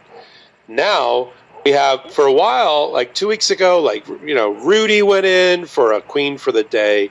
Proffer, I always loved Rudy as a queen for the day. It's just completely. But, you know, he gave his proffer with his limited immunity, and a couple of other witnesses went in, and then there was silence. Now we have reporting this week that the grand jury met, but no witnesses showed up. That's interesting because why does a grand jury meet if it's not there to hear testimony? Now, there could be a records custodian who slipped in there. They could be doing documents. They could be doing some other type of presentation. They could have voted. or they could have voted on an indictment. And um, so that's where we are. You know, we're trying to we're trying to read. You know, there there are just and Karen, I know you have it because I have it. You have alarm clocks that are just baked into your DNA as being a trial lawyer that just go off at different times. It's just a level of, of feel, of touch and feel about cases. And we have it here that we apply to the cases that you and I follow at that intersection of law and politics. And things like no phone ringing sometimes is as important as a phone ringing, right? You know, you want to know what I thought, what I thought of, and I'd love to hear your thoughts. So, you know, there's been a lot of speculation about uh, Rudy Giuliani and whether or not he's flipped on Trump, and uh, we're not sure, right? And so, but we do know he went in, and he, his um, his lawyer said it was entirely voluntary, and so let's talk about what it would mean if he were to flip. And, and i'll tell you and then you'll understand why i'm saying this. So if he were to flip which means he would cooperate with the government and he was clearly a target he's clearly committed lots of crimes and he w- is going to be prosecuted i would imagine. So for him to to flip he's not just a witness he's a, um, you know a, a, a defendant, I- I guess not quite yet, but you know, a target, and he'd have to uh, plead guilty, and he would have to admit to all the things he's done, and, and really tie up all loose ends, and that's what they make you do in order to cooperate. So we heard this week that he's working on a settlement, civil, but he's working on a settlement in the Shaye Moss, Ruby Freeman, uh, remember the mother daughter duo who, you know, uh, who ended up suing him for defamation because he and Trump and others accused them of, you know, taking out suitcases of, of votes and they got death threats and all this stuff. And, and we heard this week that that that's in uh, they're very close to a settlement. Um, so i think that that means he's wrapping things up and uh, he's going to flip and cooperate Well, well, except for one, I have to cut in. Because I just I have a hot take running right now on the on the MeidasTouch Network. It looks like the settlement fell through. Because in the filings that that, that the lawyer, which I was gonna we can talk about the lawyers for Shaye Moss and Ruby Freeman, the mother daughter team that were so mercilessly defamed by Donald Trump, Rudy Giuliani, and everybody else, claiming that they were committing voter fraud and stealing ballots and feeding in Chinese ballots into the Fulton County, Atlanta, when they were doing nothing of the sort. They were just counting ballots and putting already counted ballots properly in another pile under the desk in a locked case, which is what they're supposed to do. But in the motion for sanctions and to seek a uh, default judgment against Rudy Giuliani, which is what they've now done, claiming that he has not participated at all, Rudy, in meaningful discovery in the last 18 months. He's produced next to nothing. Um, and has claimed that he's lost it all or never had it or or whatever. They've moved for the death penalty for him and civilly to have the case dismissed against him. In it, they said we thought we had a settlement, but he walked away from the settlement in the last couple of days. And I said in the hot take because he's both cheap and stupid. I would I agree with you. Or he walked away from it because he doesn't care because he's he's going to be going to jail soon. I've always said that Rudy Giuliani definitely is going to get indicted. Whether he cuts a deal or not, that's a different story. And if he flips along with Mark Meadows, Donald Trump's time as a free man on planet Earth is coming to a precious few because you know I've never seen an array of people at the level of knowledge and culpability are, and, and lawyers that are coming out against one defendant more than Donald Trump. I mean, look, there.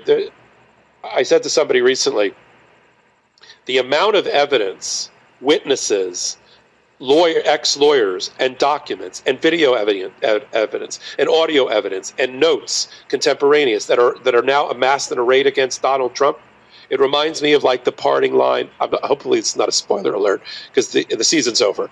It's like the parting line in Succession, when when Shiv looked at the mausoleum that now housed her her, her departed father and said, "I'm curious to see how he gets out of this one." Same thing here. I'm curious to see how Donald Trump gets out of this much evidence, the mountain of evidence against him, and he'll have to run the. You may be right. He'll get a hung jury here or there but he's going to have to run the table in four or five different criminal prosecutions. And I think that's that is not only next to impossible, that is impossible. That's why he doesn't want a trial. That's why he's trying to put these things off. right. No, it's true. I mean that his his entire his entire um, strategy is delay, delay, delay, delay. You know, hopefully get the nomination, even maybe get you know become president, and that and then you know he'll either pardon, he'll for sure pardon Walt Nauta, which is what his strategy is. Stick stick with him, get him elected, and he'll pardon me. And you know, Donald Trump is you know let's just push this all off. And then when I'm president, no one can do anything. You know, state I can't. They can't. Gonna be president. I'm just. This is what's in his mind. yes, this is what he's thinking and so that's what he's hoping hoping is is put it off, put it off, put it off. Bo- Boogie has a better chance of becoming president of the United States. Boogie, he's such a good boy. He's such a good boy. Boogie and Lily, Lily can my Lily can be the first lady along with Boogie. But let's talk about. Um, clearing the air here. I'll get back to some serious matters and serious jeopardy for Donald Trump in the E. Jean Carroll case. E. Jean Carroll, some some people might be rubbing their eyes and their ears, going, "Did we already do this?" She won. Yes, she did win. She won the E. Jean. It's weird because she won the E. Jean Carroll two case because the E. Jean Carroll one case was put on ice while some issues related to immunity and scope of employment for Donald Trump, who was at one time employee badge number one for the federal government as the president. While that was going on, the judge says, Yeah, that's interesting. Why don't we talk about and do a trial on things he said when against her when he wasn't president, because we can do that right now. And that was Judge uh, that was Judge Lewis Kaplan, and uh, I think that was a shock to um, then um, the, the the mastermind superhero um, lawyer Alina Habba, now a spokesperson, now been kicked upstairs and is a full time spokesperson, uh, and Joe Tacopina, who came in three or four months before the trial to take over, basically, because they were like, "What? Huh? Um, don't we have to wait?" Like, no, we're not going to wait. So that trial went forward, and uh, in in a Southern District of New York federal case, the federal federal jury being pulled from all different places around you know, Manhattan and the boroughs and Westchester and that kind of thing, and six men and three women, you know, found that Donald Trump you know, under for the for the special verdict form, did he sexually abuse her? Yes. Did he rape her? Because of the as as the former, um, as Karen, you'll you'll tell our audience again, as a former sex, uh, a sex uh, crimes prosecutor, you know, New York is in the minority, and you have to use your penis to rape somebody and not a finger. Most states don't have that, that that issue. So they said, well, she was a little bit unclear. She had her eyes closed. She didn't know if it was a penis or a finger. Leave that for another day. And therefore, uh, yes on sex abuse, inconclusive on rape, yes on defamation, yes on punitive damages. Where do we sign? And that was two and a half hours. Who had the tuna salad? Who had the taco bowl? Okay, everybody's out. the fastest jury is they like set a land speed record in in in finding against him. Only Donald Trump would then use that to say, "I've been vindicated." Yes, I'm not a rapist. I'm only a sex abuser. And every time she says rapist, I'm and I'm and I'm not because I'm a sex abuser. See the distinction? Not really. Um, I've been defamed, including when Jean Carroll went on television with Robbie Kaplan, friend of the podcast, her lawyer, and gave an interview and was interviewed by CNN.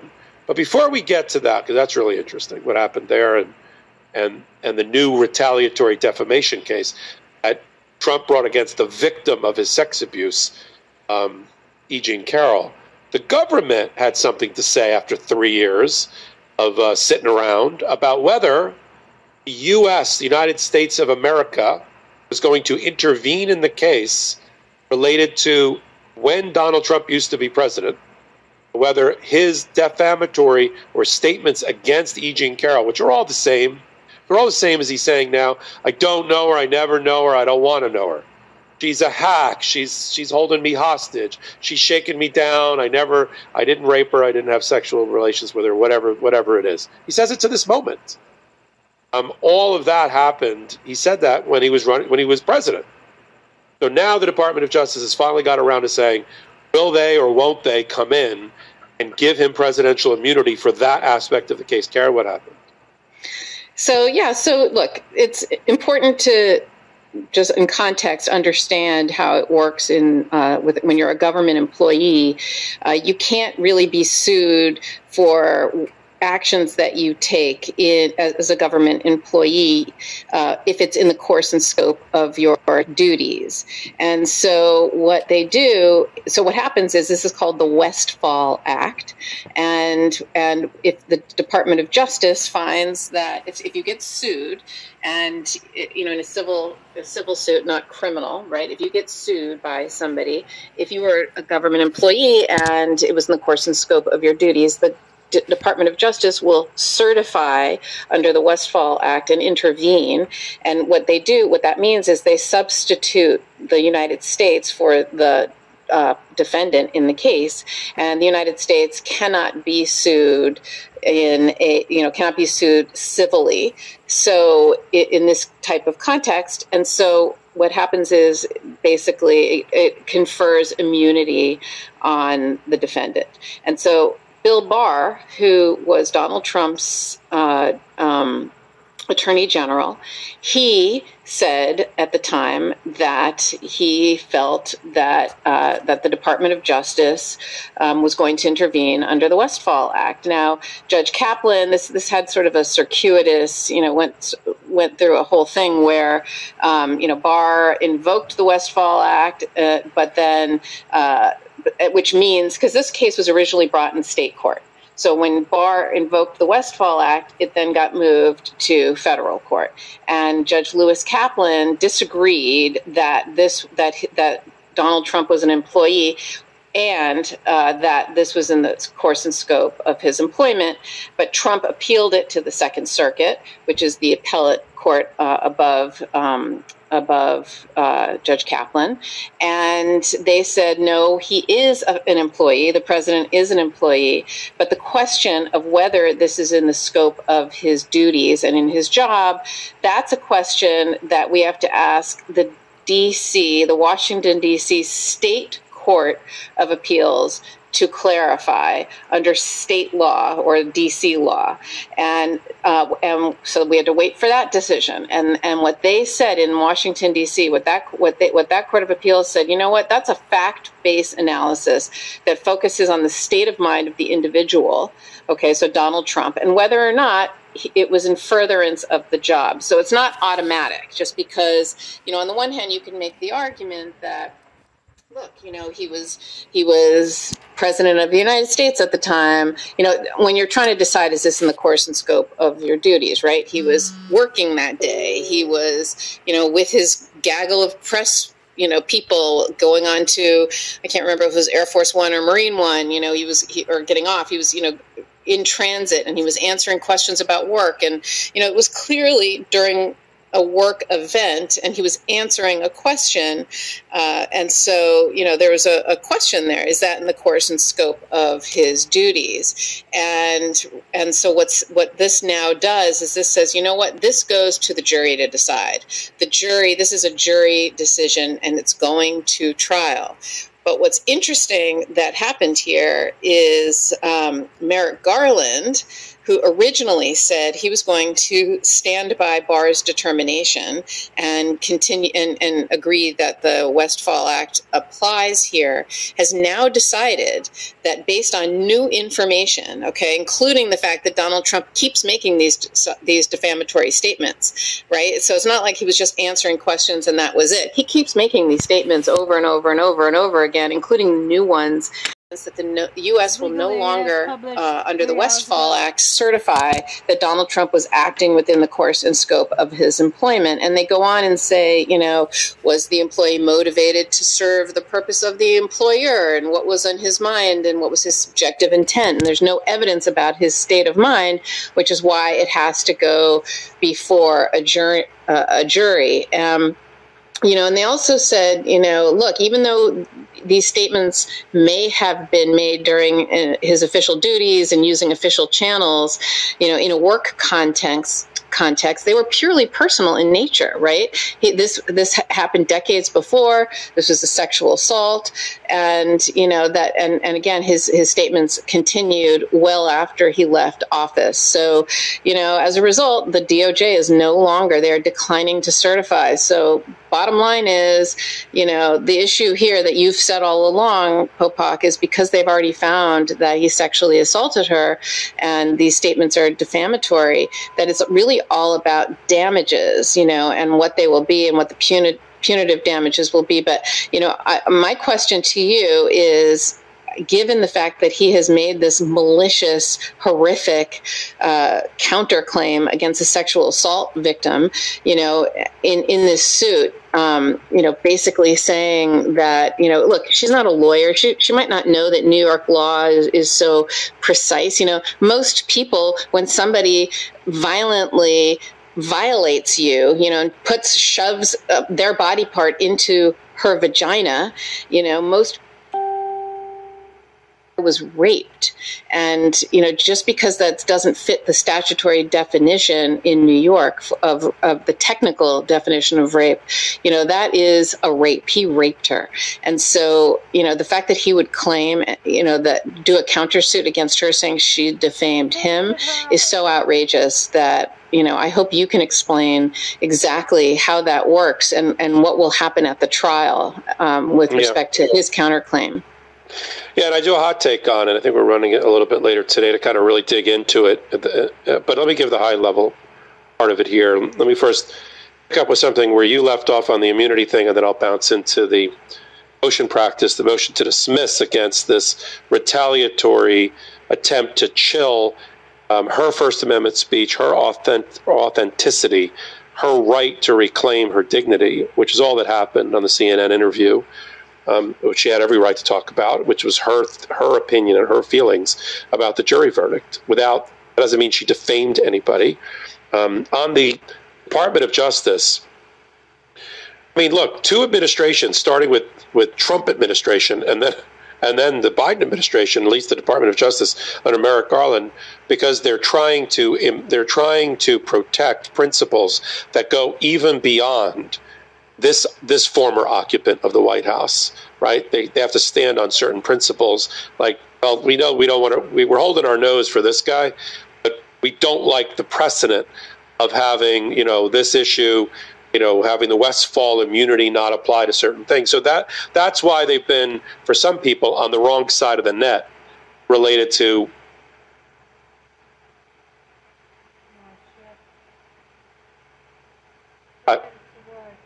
I do love the fact, as you noted, that they pointed out Let's look at the continuum of his actions, both while he was president and after, to answer the question that we have to answer based on the appellate court's ruling in the District of Columbia Court of Appeals, not the federal court, but the territory of the District of Columbia's highest appellate court, which is was the conduct, in this case, faming her, actuated at least in part by a purpose to serve the people in the U.S. government?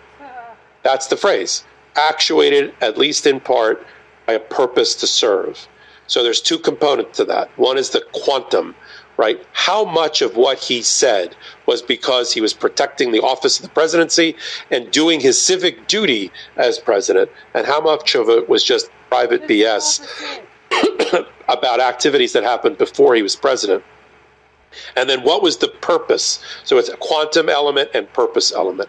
And they pointed to his continued social media postings in which he goes after her the same way now, the same way today as he went after her then.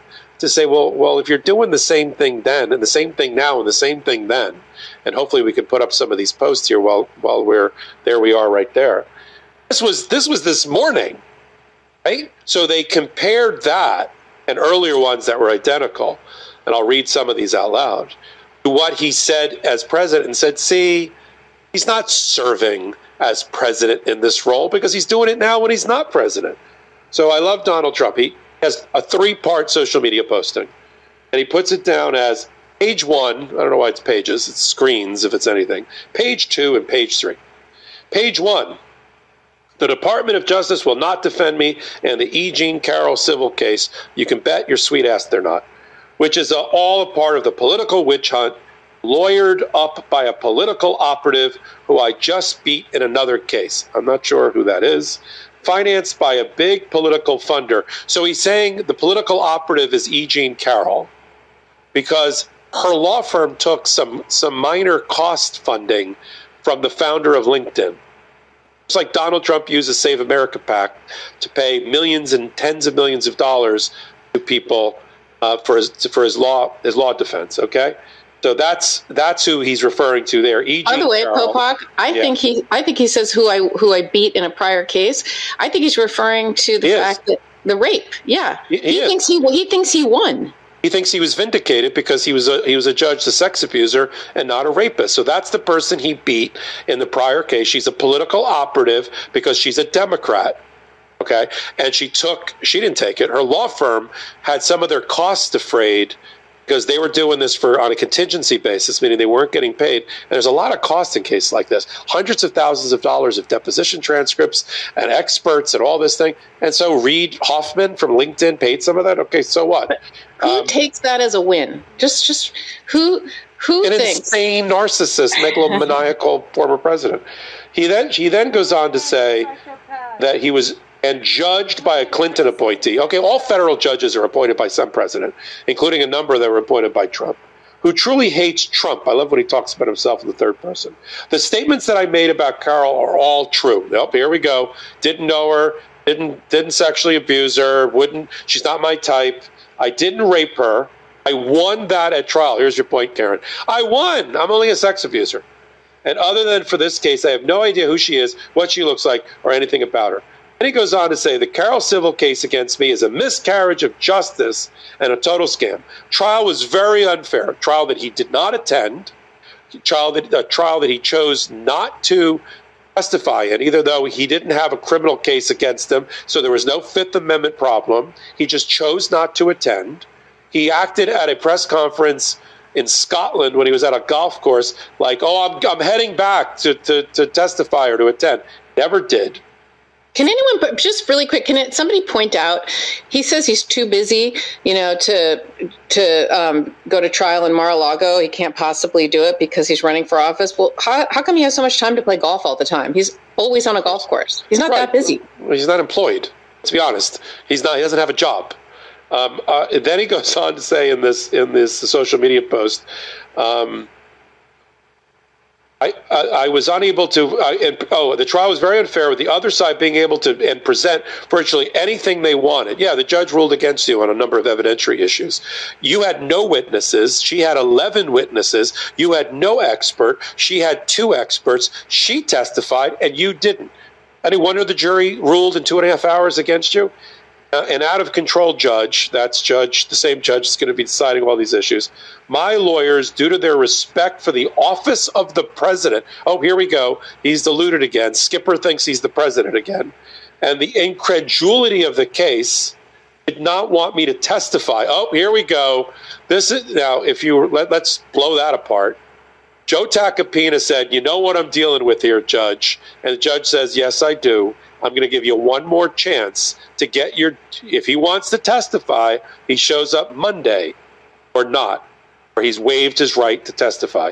That's now been misinterpreted by uh, Trump in lying to his his his uh, the people that his sycophants, his cult followers, as being I wanted to testify, but out of respect for the office of the president, he did all this in 1996. The the only office he occupied was some bachelor pad uh, you know, at Trump Tower across the street from the department store where he sexually abused her.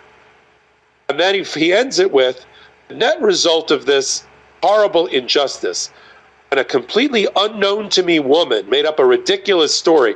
I'll remind everybody that there is a nice photo of him meeting her laughing at a gala along with her husband, who was then a very well known uh, John uh, uh, John Johnson, who was a very well known. Uh, do you remember him on ABC News? He was a very well known uh, newscaster, and he was, and that's the famous photo from the deposition where he mistook E. Jean Carroll for his other wife. He was standing next to Ivana, but mistook her for his other wife.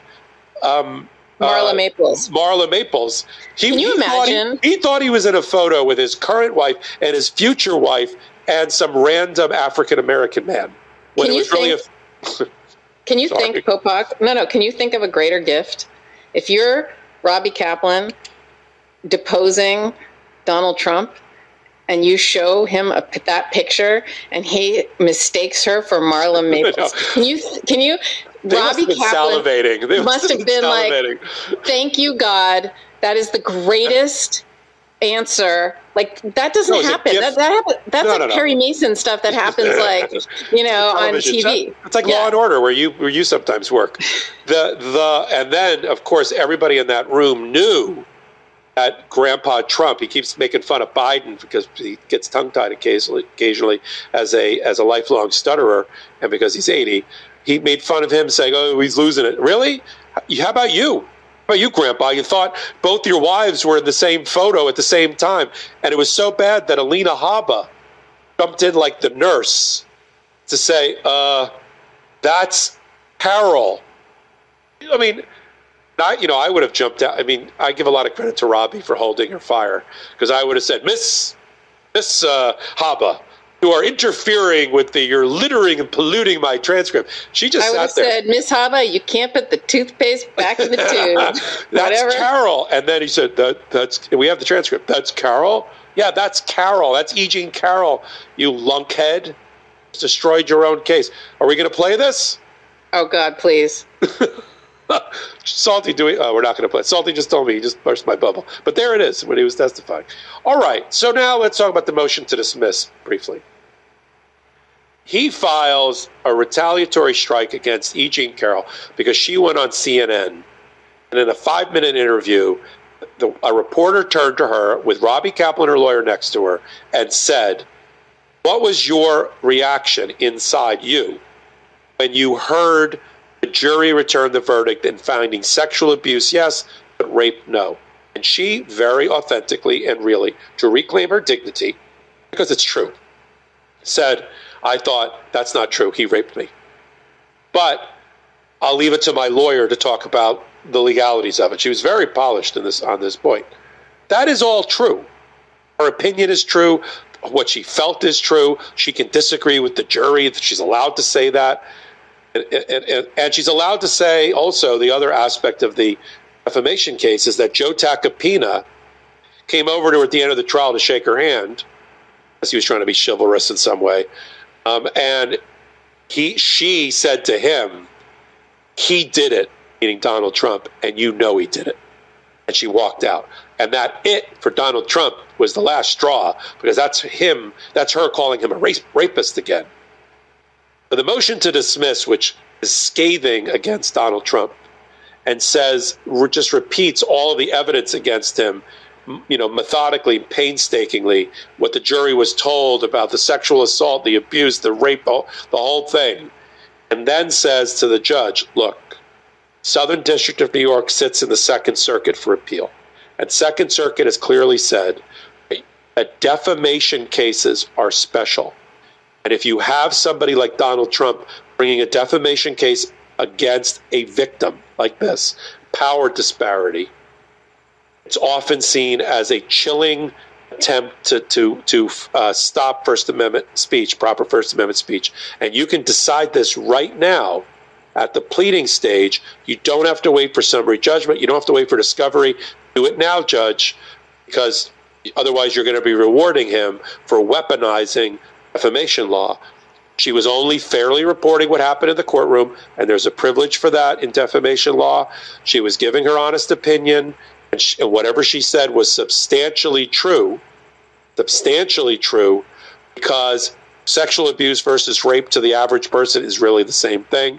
And the thing about Joe Tacopina, she just said it, and that can't be the basis.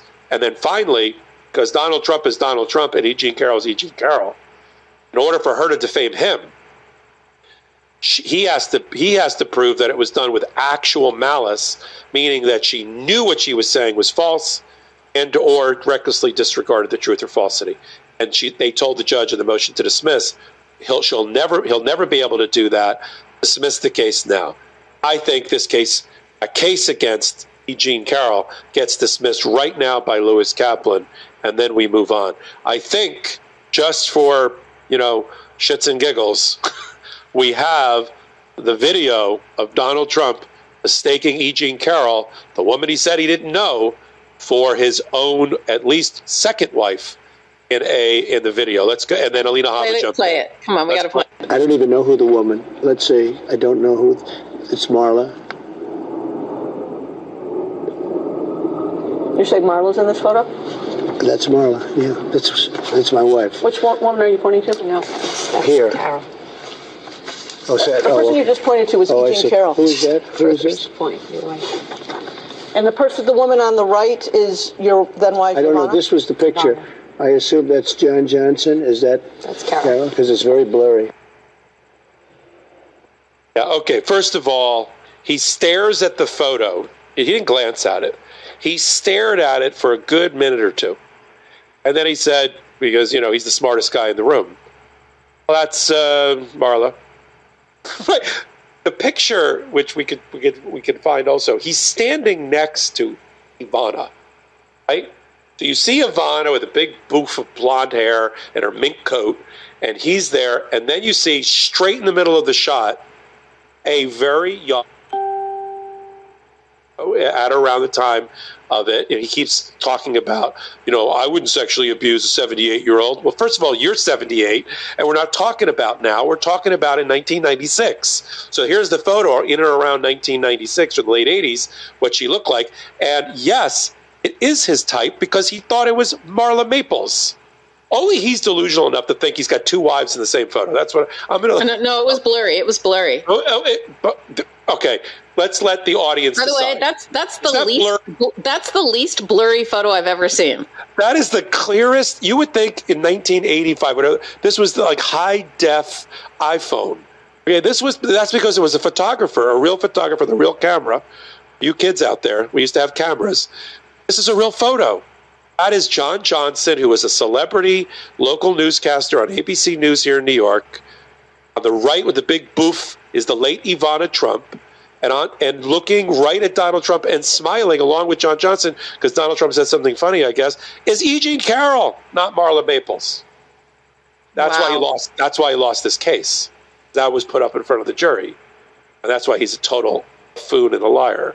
So that's what's going on on 7 Eleven, two filings. Department of Justice gave him one gift, which is you're on your own, Don. No, no sovereign, no presidential immunity for what you said when you were president because you're outside the scope of your employment duties, and motion to dismiss, which will likely be granted. Next step is, um, I guess the I guess the Trump's going to argue somehow that he's entitled to immunity. The judge is going to have to decide, but that's up to the Department of Justice. That's up to the U.S. government whether they're going to assert immunity. They can't get an appellate court. I mean, he can. He can try to take an appeal, but it, but it's not happening. He's going to go to trial in E. Jean Carroll, Roman numeral one, on a $10 million punitive damage case at least in the next several months. And you and I are going to be here to report on it. But before we go, of all places, thank God, Georgia. I got Georgia on my mind talking about a real grand jury that's got the power to indict that has now been selected. Two separate grand juries side by side. We'll talk about those and what happens on tuesday when they meet. And start considering the evidence against donald trump brought by fani willis the fulton county prosecutor. But first we need him we need him to keep the show on the air. A word from our sponsors. This podcast is sponsored by miracle made sheets. Whether you want to get more fit be a better parent or get more done at work there is one thing that will help, and that's better sleep. With Miracle Made Sheets, you can tap into the power of self cooling temperature regulation, which has been shown to improve deep sleep quality by over 20%. Using silver infused fabrics originally inspired by NASA, Miracle Made Sheets are thermoregulating and designed to keep you at the perfect temperature all night long. So you get better sleep every night. These sheets are infused with silver that prevent up to 99.7% of bacterial growth, leaving them cleaner and fresher three times longer than other sheets. No more gross odors. Miracle sheets are luxuriously comfortable without the high price tag of other luxury brands and feel as nice, if not nicer, than bed sheets used by some five star hotels. Stop sleeping on bacteria. Clean sheets mean less bacteria to clog your pores and fewer breakouts and other skin problems. Go to trymiracle.com slash legalaf to try Miracle Made Sheets today. And with Mother's and Father's Day right around the corner, this is the perfect way to give someone you love the gift of better and more luxurious sleep. Save over 40% and be sure to use our promo code LEGALAF at checkout to save even more and get three free towels. Miracle is so confident in their product, they backed it with a 30 day money back guarantee. So if you aren't 100% satisfied, you'll get a full refund. Upgrade your sleep with Miracle Made. Go to trymiracle.com slash legalaf and use the code legalaf to claim your free three-piece towel set and save over 40% off. Again, that's trymiracle.com slash legalaf to treat yourself.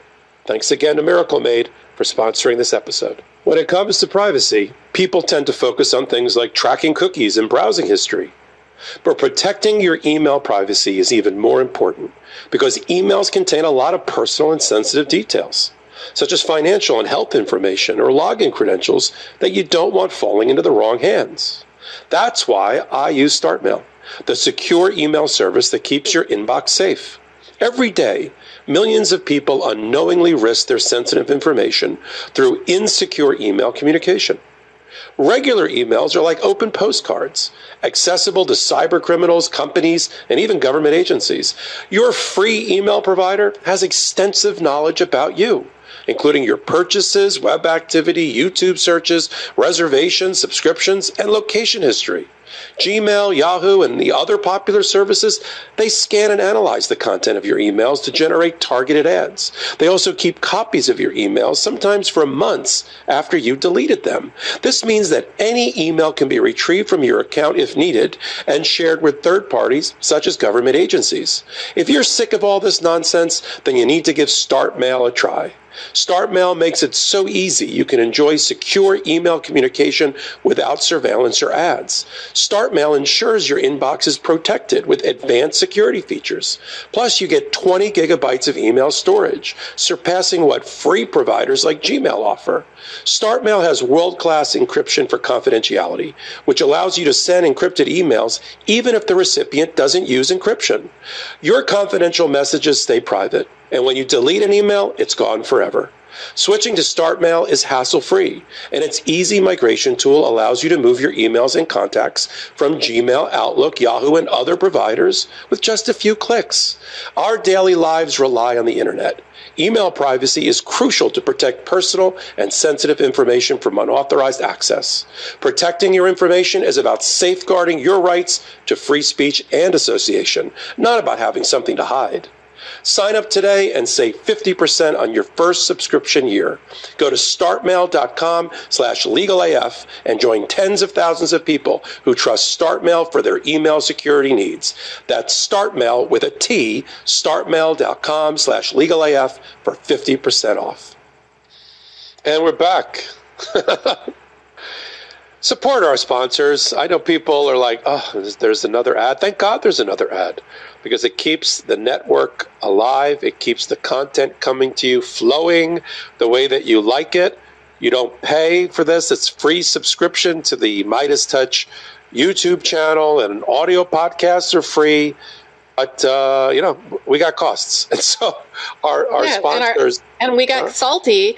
It pays for Salty, who Well, that's a cost. look how great. But, but here, you and I, but no, but look, you and I go off on these tangents, and you know we start talking about stuff, and he finds the videos and the clips, and the you know he's just right up there with everything. So you know, And these and these sponsors are supporting pro democracy, progressive, you know, ideals. The way that we, you know we curate our sponsors. We don't we don't take them all. We like the ones that are supporting us. And so, all right, enough enough of that. Let's get to Georgia, Popok. All right, here we go. I'll frame it, turn it over to the prosecutor, and um, and then here we are. Fani Willis in March. God, it- was it March? was able, after seven months of a special purpose grand jury, to get a report and recommendation and, and a referral, if you will, of of um, Georgia election interference crimes committed by Donald Trump, Rudy Giuliani, and others, uh, including the fake electors, the head of the GOP, the Republican Party in Georgia. A lot of different people were targets of the special purpose grand jury to help Fani Willis make the ultimate prosecutorial decision, which is her decision to make in Atlanta about whether to seek the indictment of a president. Now, by the time that started, we, we're now talking about these things in the middle of July, that former president has already been indicted twice. so breaking the glass ceiling is a little is a little bit less. Um, it's important, but it's it's not as shocking as it was now that uh, Alvin Bragg in the Manhattan DA's office and Jack Smith's team have already gone forward. Very very important because Fani Willis is not only we believe looking at Georgia election interference, starting with the phone call Rudy Giuliani made, that, that Rudy Giuliani, Mark Meadows, and and Donald Trump made throughout the state, but particularly the Mark Meadows and Donald Trump phone call, searching for 11,758 votes between friends. Let's throw out some ballots. Let's throw out some absentee ballots. Let's throw out democracy while we're at it. Um, and all the other things that happened in the state, including led by Rudy Giuliani in the courthouses and setting up the fake electors, and then plugging that into six other battleground states, because you know, like a like a uh, Marvel a Marvel movie, you know, Donald Trump needed all seven jewels in order to have the power to destroy the Earth, and so he needed Arizona and Michigan and Pennsylvania and and um, and Georgia, and uh, so she is bringing a conspiracy, we believe, count case against Donald Trump. That's what she's fashioning. She has a civil RICO expert, Racketeering Influence and Corrupt Organization Act, which used to go after the organized crime and the mafia, but it's going to be used against Donald Trump to tie together all of these disparate acts, conducts, and people in one speaking indictment. That wasn't in March because that advisor that grand jury was advisory. But then she takes that report, Fani Willis and her team in Atlanta, Fulton County, and then she said indictments are imminent. And by imminent, she meant, I guess, August or September. Because she's continuing to develop evidence in the case. She's got more cooperating witnesses, including a lot, if not all, of the fake electors who have all said, we don't want to go to jail for Donald Trump. We'd rather cooperate with the prosecutor. Good idea. And others. Lindsey Graham has testified, and and Rudy Giuliani went and talked to the special purpose grand jury. So she's going to be able to use the 75 witnesses that already went before the special purpose grand jury and their testimony, which has been recorded, at least transcripts, and use that in Georgia because Georgia, unlike other places like New York, it, hearsay is okay. So you don't have to have the live witness. It's okay if one one person in her office sits there and says, "I'm now going to be Rudy Giuliani. This was Rudy Giuliani's testimony." Question. Whatever that que- answer, and that goes on for an hour or two until you you bore the grand jury to death. You also can bring in live witnesses, of course, to supplement all that work. She's not going to walk away from seven months of work and a report and witness transcripts of 75 people that she already developed, Fani Willis. She's going to bring that across the street to a new grand jury. A new grand jury that, as of yesterday, is seated. And there's two of them, 26 apiece. You got 52 total grand jurors.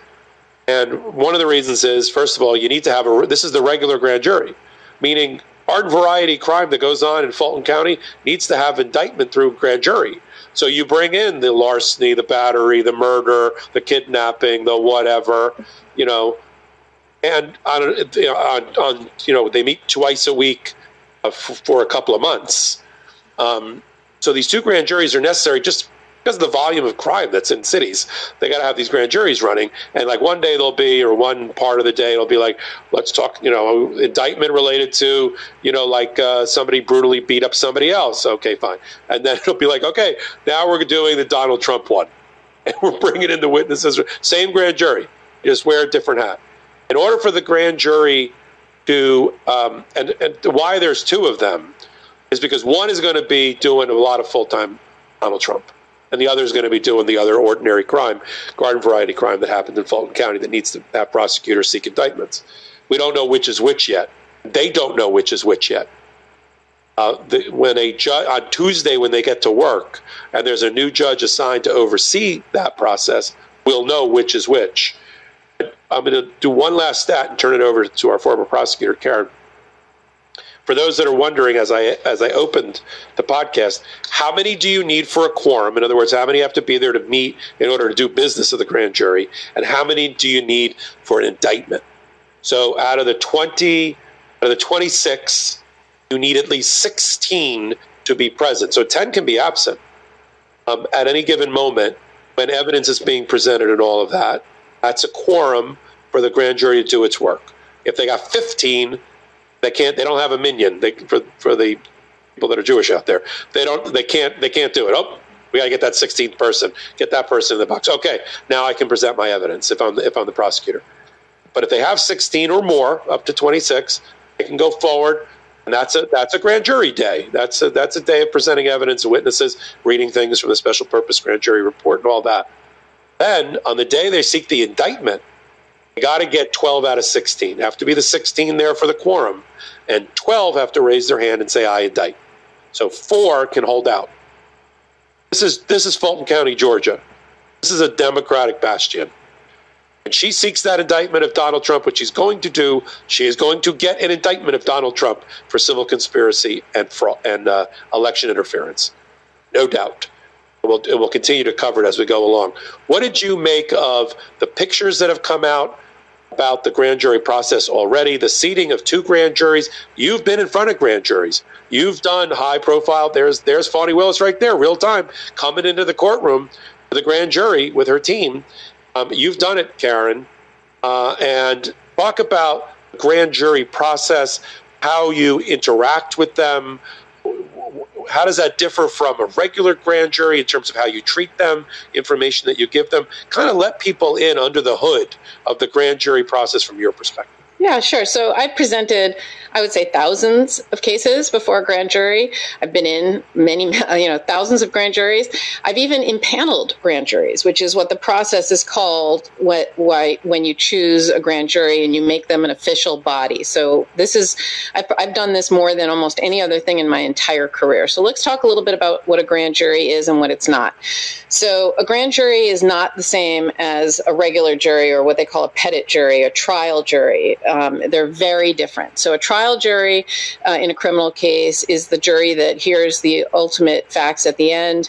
And what they actually hear is um, a much more fulsome presentation where there's both direct examination, you know, the, the statements that the, from the prosecutor side, and cross examination.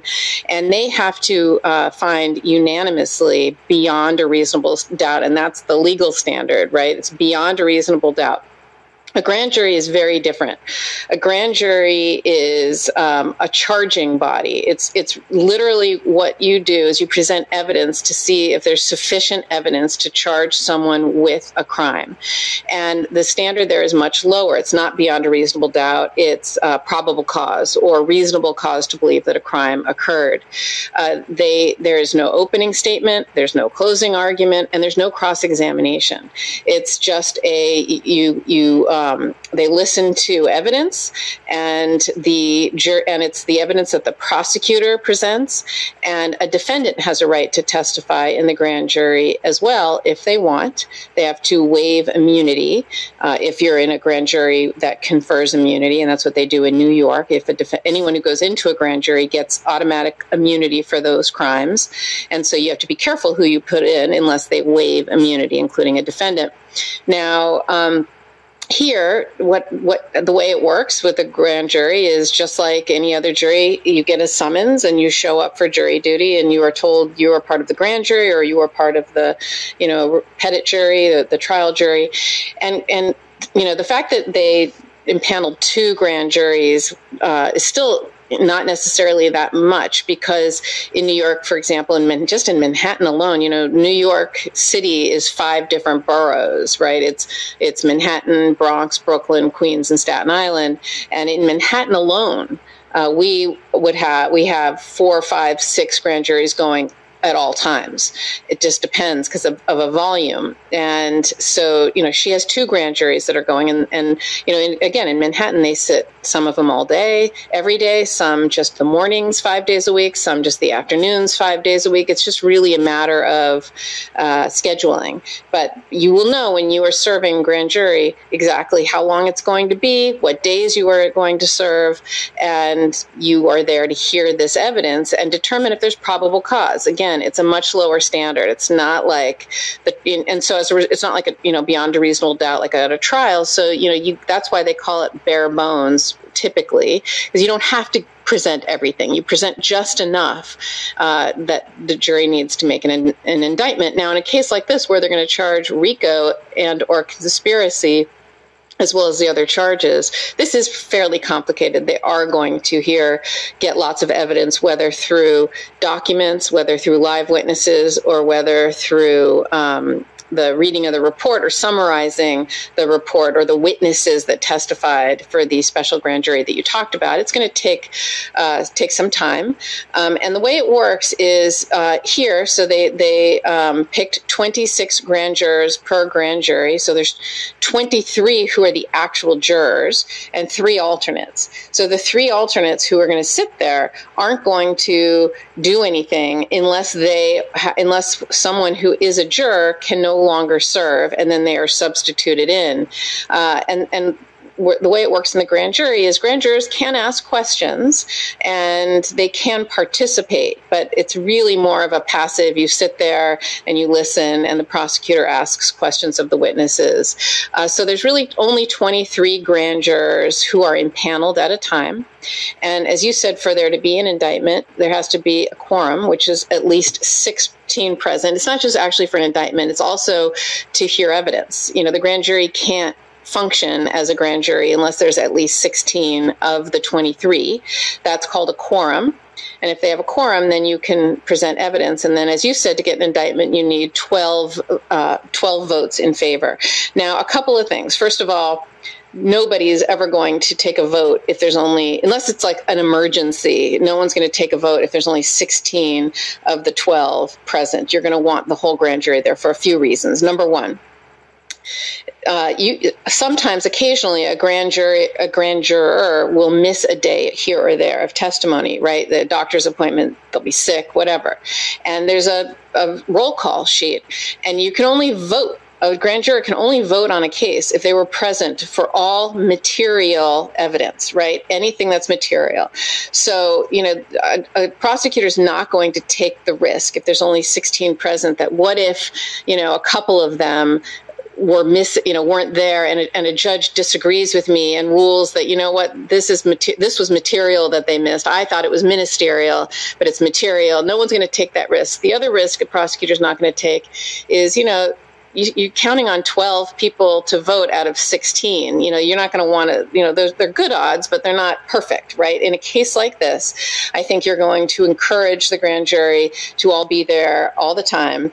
And you're going to want as many as possible uh, in order to ask them for a vote. Um, so you know that's what's going to to happen here.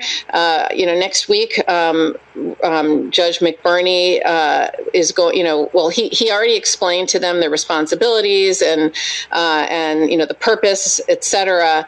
And next week, when they start, you know, if they haven't already, they're going to be sworn in and then there's initial charging that happens, right? That you then, and in New York, I guess, yeah, I guess there, Fani Willis and the judge already did it. In New York, the prosecutor does it. There is no judge.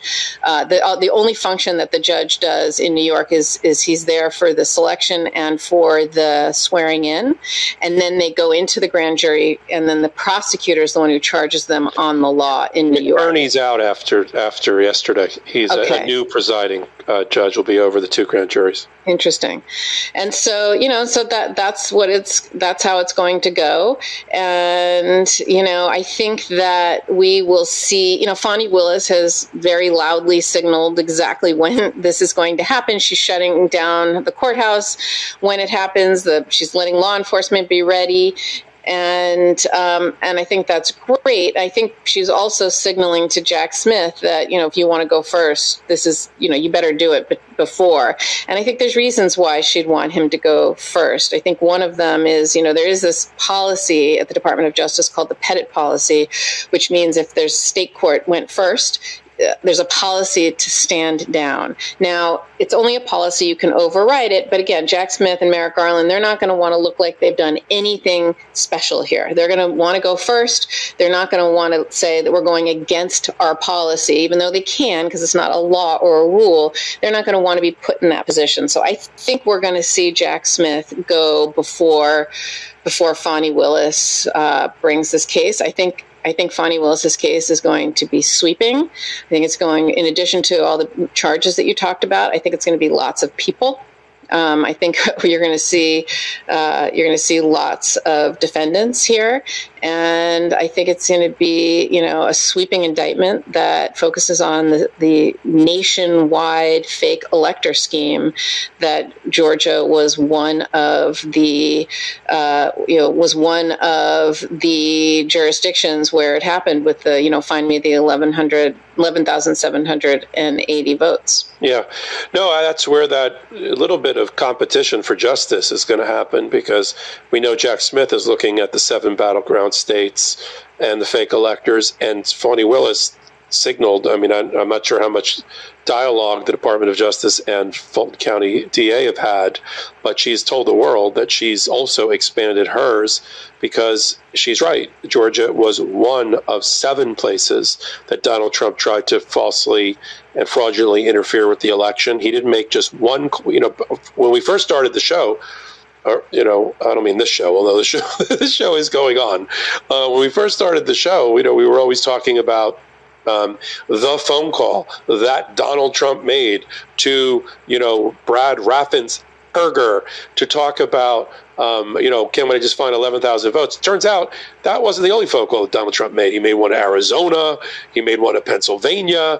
I mean, Donald Trump violated every rule that he lived his life by that Roy Cohn had taught him his his former fixer before Michael Cohen.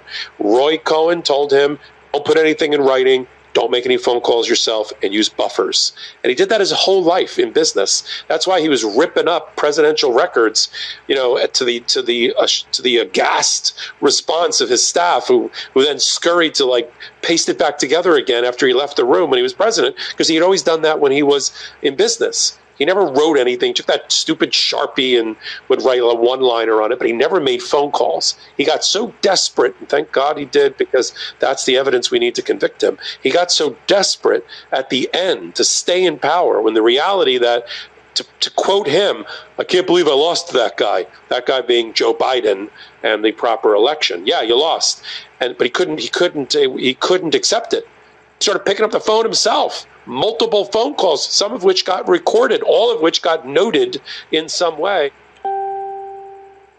This and that's that battle between Fani Willis and um, Jack Smith about who's going to do the big giant RICO civil case uh, this sprawling case with witnesses and documents and states involved, him or her. And um, I think you're right. It, I think it's going to be uh, Jack uh, soon. You I know you thought last week. I thought this week, maybe next week. But I think it's a July before Fani gets out of the shoot completely case. And so to answer the question in the, in the chat, what happens to Fani? Fani Willis says hers will be stayed. It'll be abated while it doesn't get canceled out necessarily until the federal case goes forward, and then Fani Willis continues to try her case um, after she after she's reached her indictment. But look. Aaron and I will follow these things the way we have, hopefully meticulously putting together and tying together and painting together all the little dots, dots that you know we're discovering our fan base, our followers, listeners, and audience are following and, and sending to us. We, we, you know, we, we have a lot of dialogue with people that are here on the chat tonight, and also, you know, in our own our own um, social media.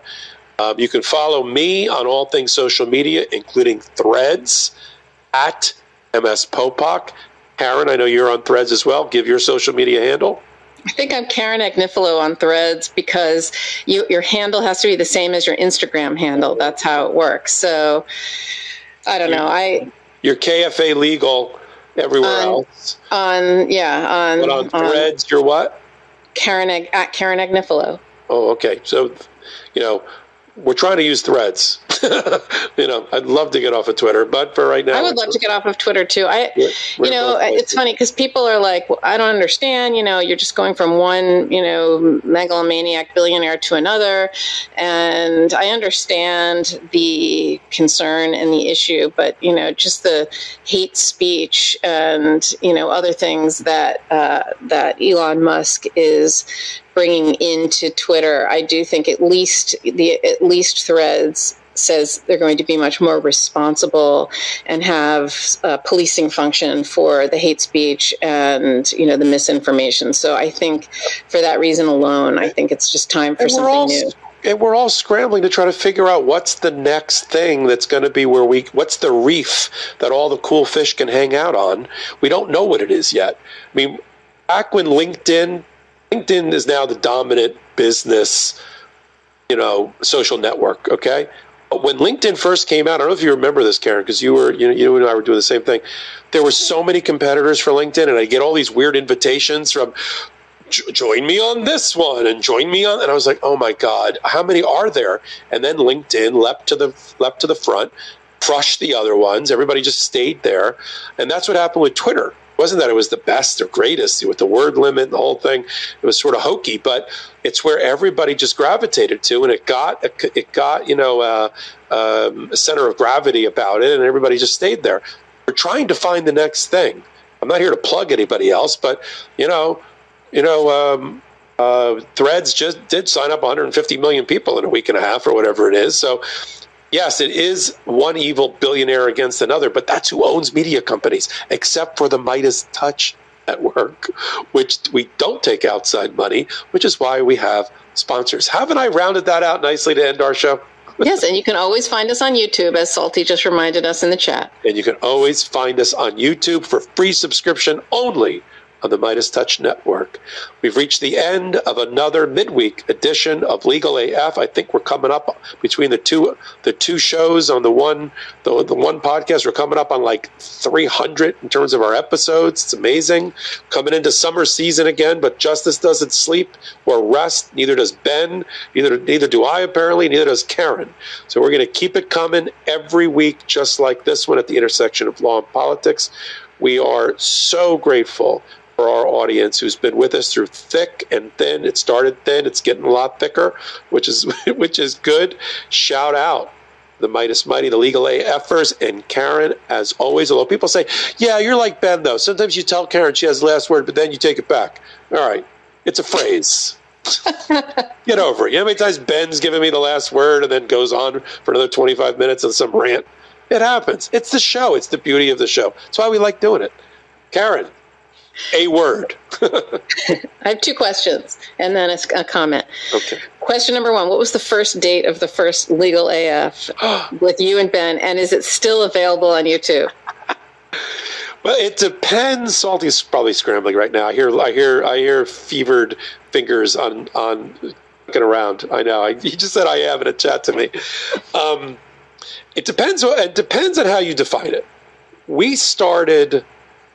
Ben and I started something called, uh, just terribly named, uh, Legal Roundup. it's just terrible. It's better than Um, raw law. no, it wasn't raw law. Trust me. It was Legal Roundup. Um, thank you, Salty. It, April he 6, 2020, he dates- says. He dates it as April 6, 2020, which is like people. It was it was a pandemic project.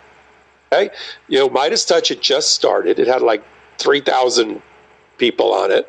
It was so MeidasTouch. I'll, I'll tell secrets now.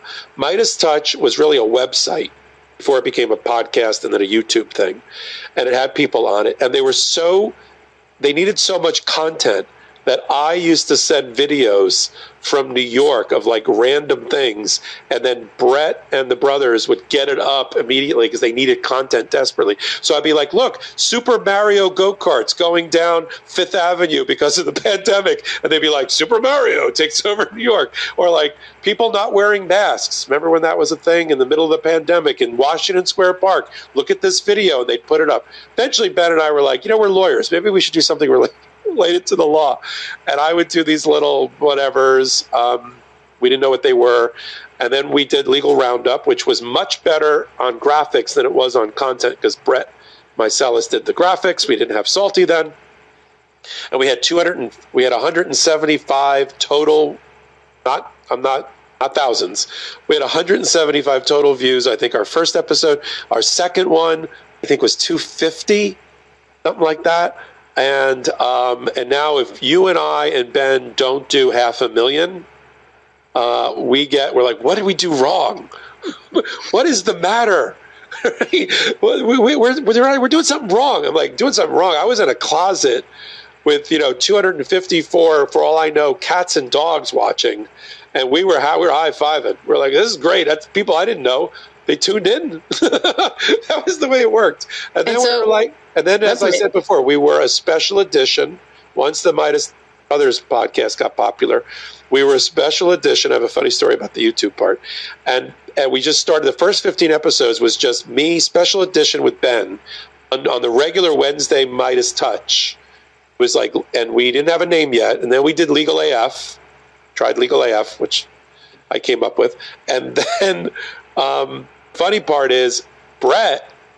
I noticed that they, the brothers were doing YouTube. I used to get dressed up for the podcast until Ben broke it to me that we were only doing audio. I'm like, well, why am I wearing a nice sweater then? Because I don't know. So we were only audio, and I was like, well, why are you? Why are the brothers YouTube? Oh, yeah. And I think Brett Brett thought that it would be better, like I that I had a face made for for radio, maybe.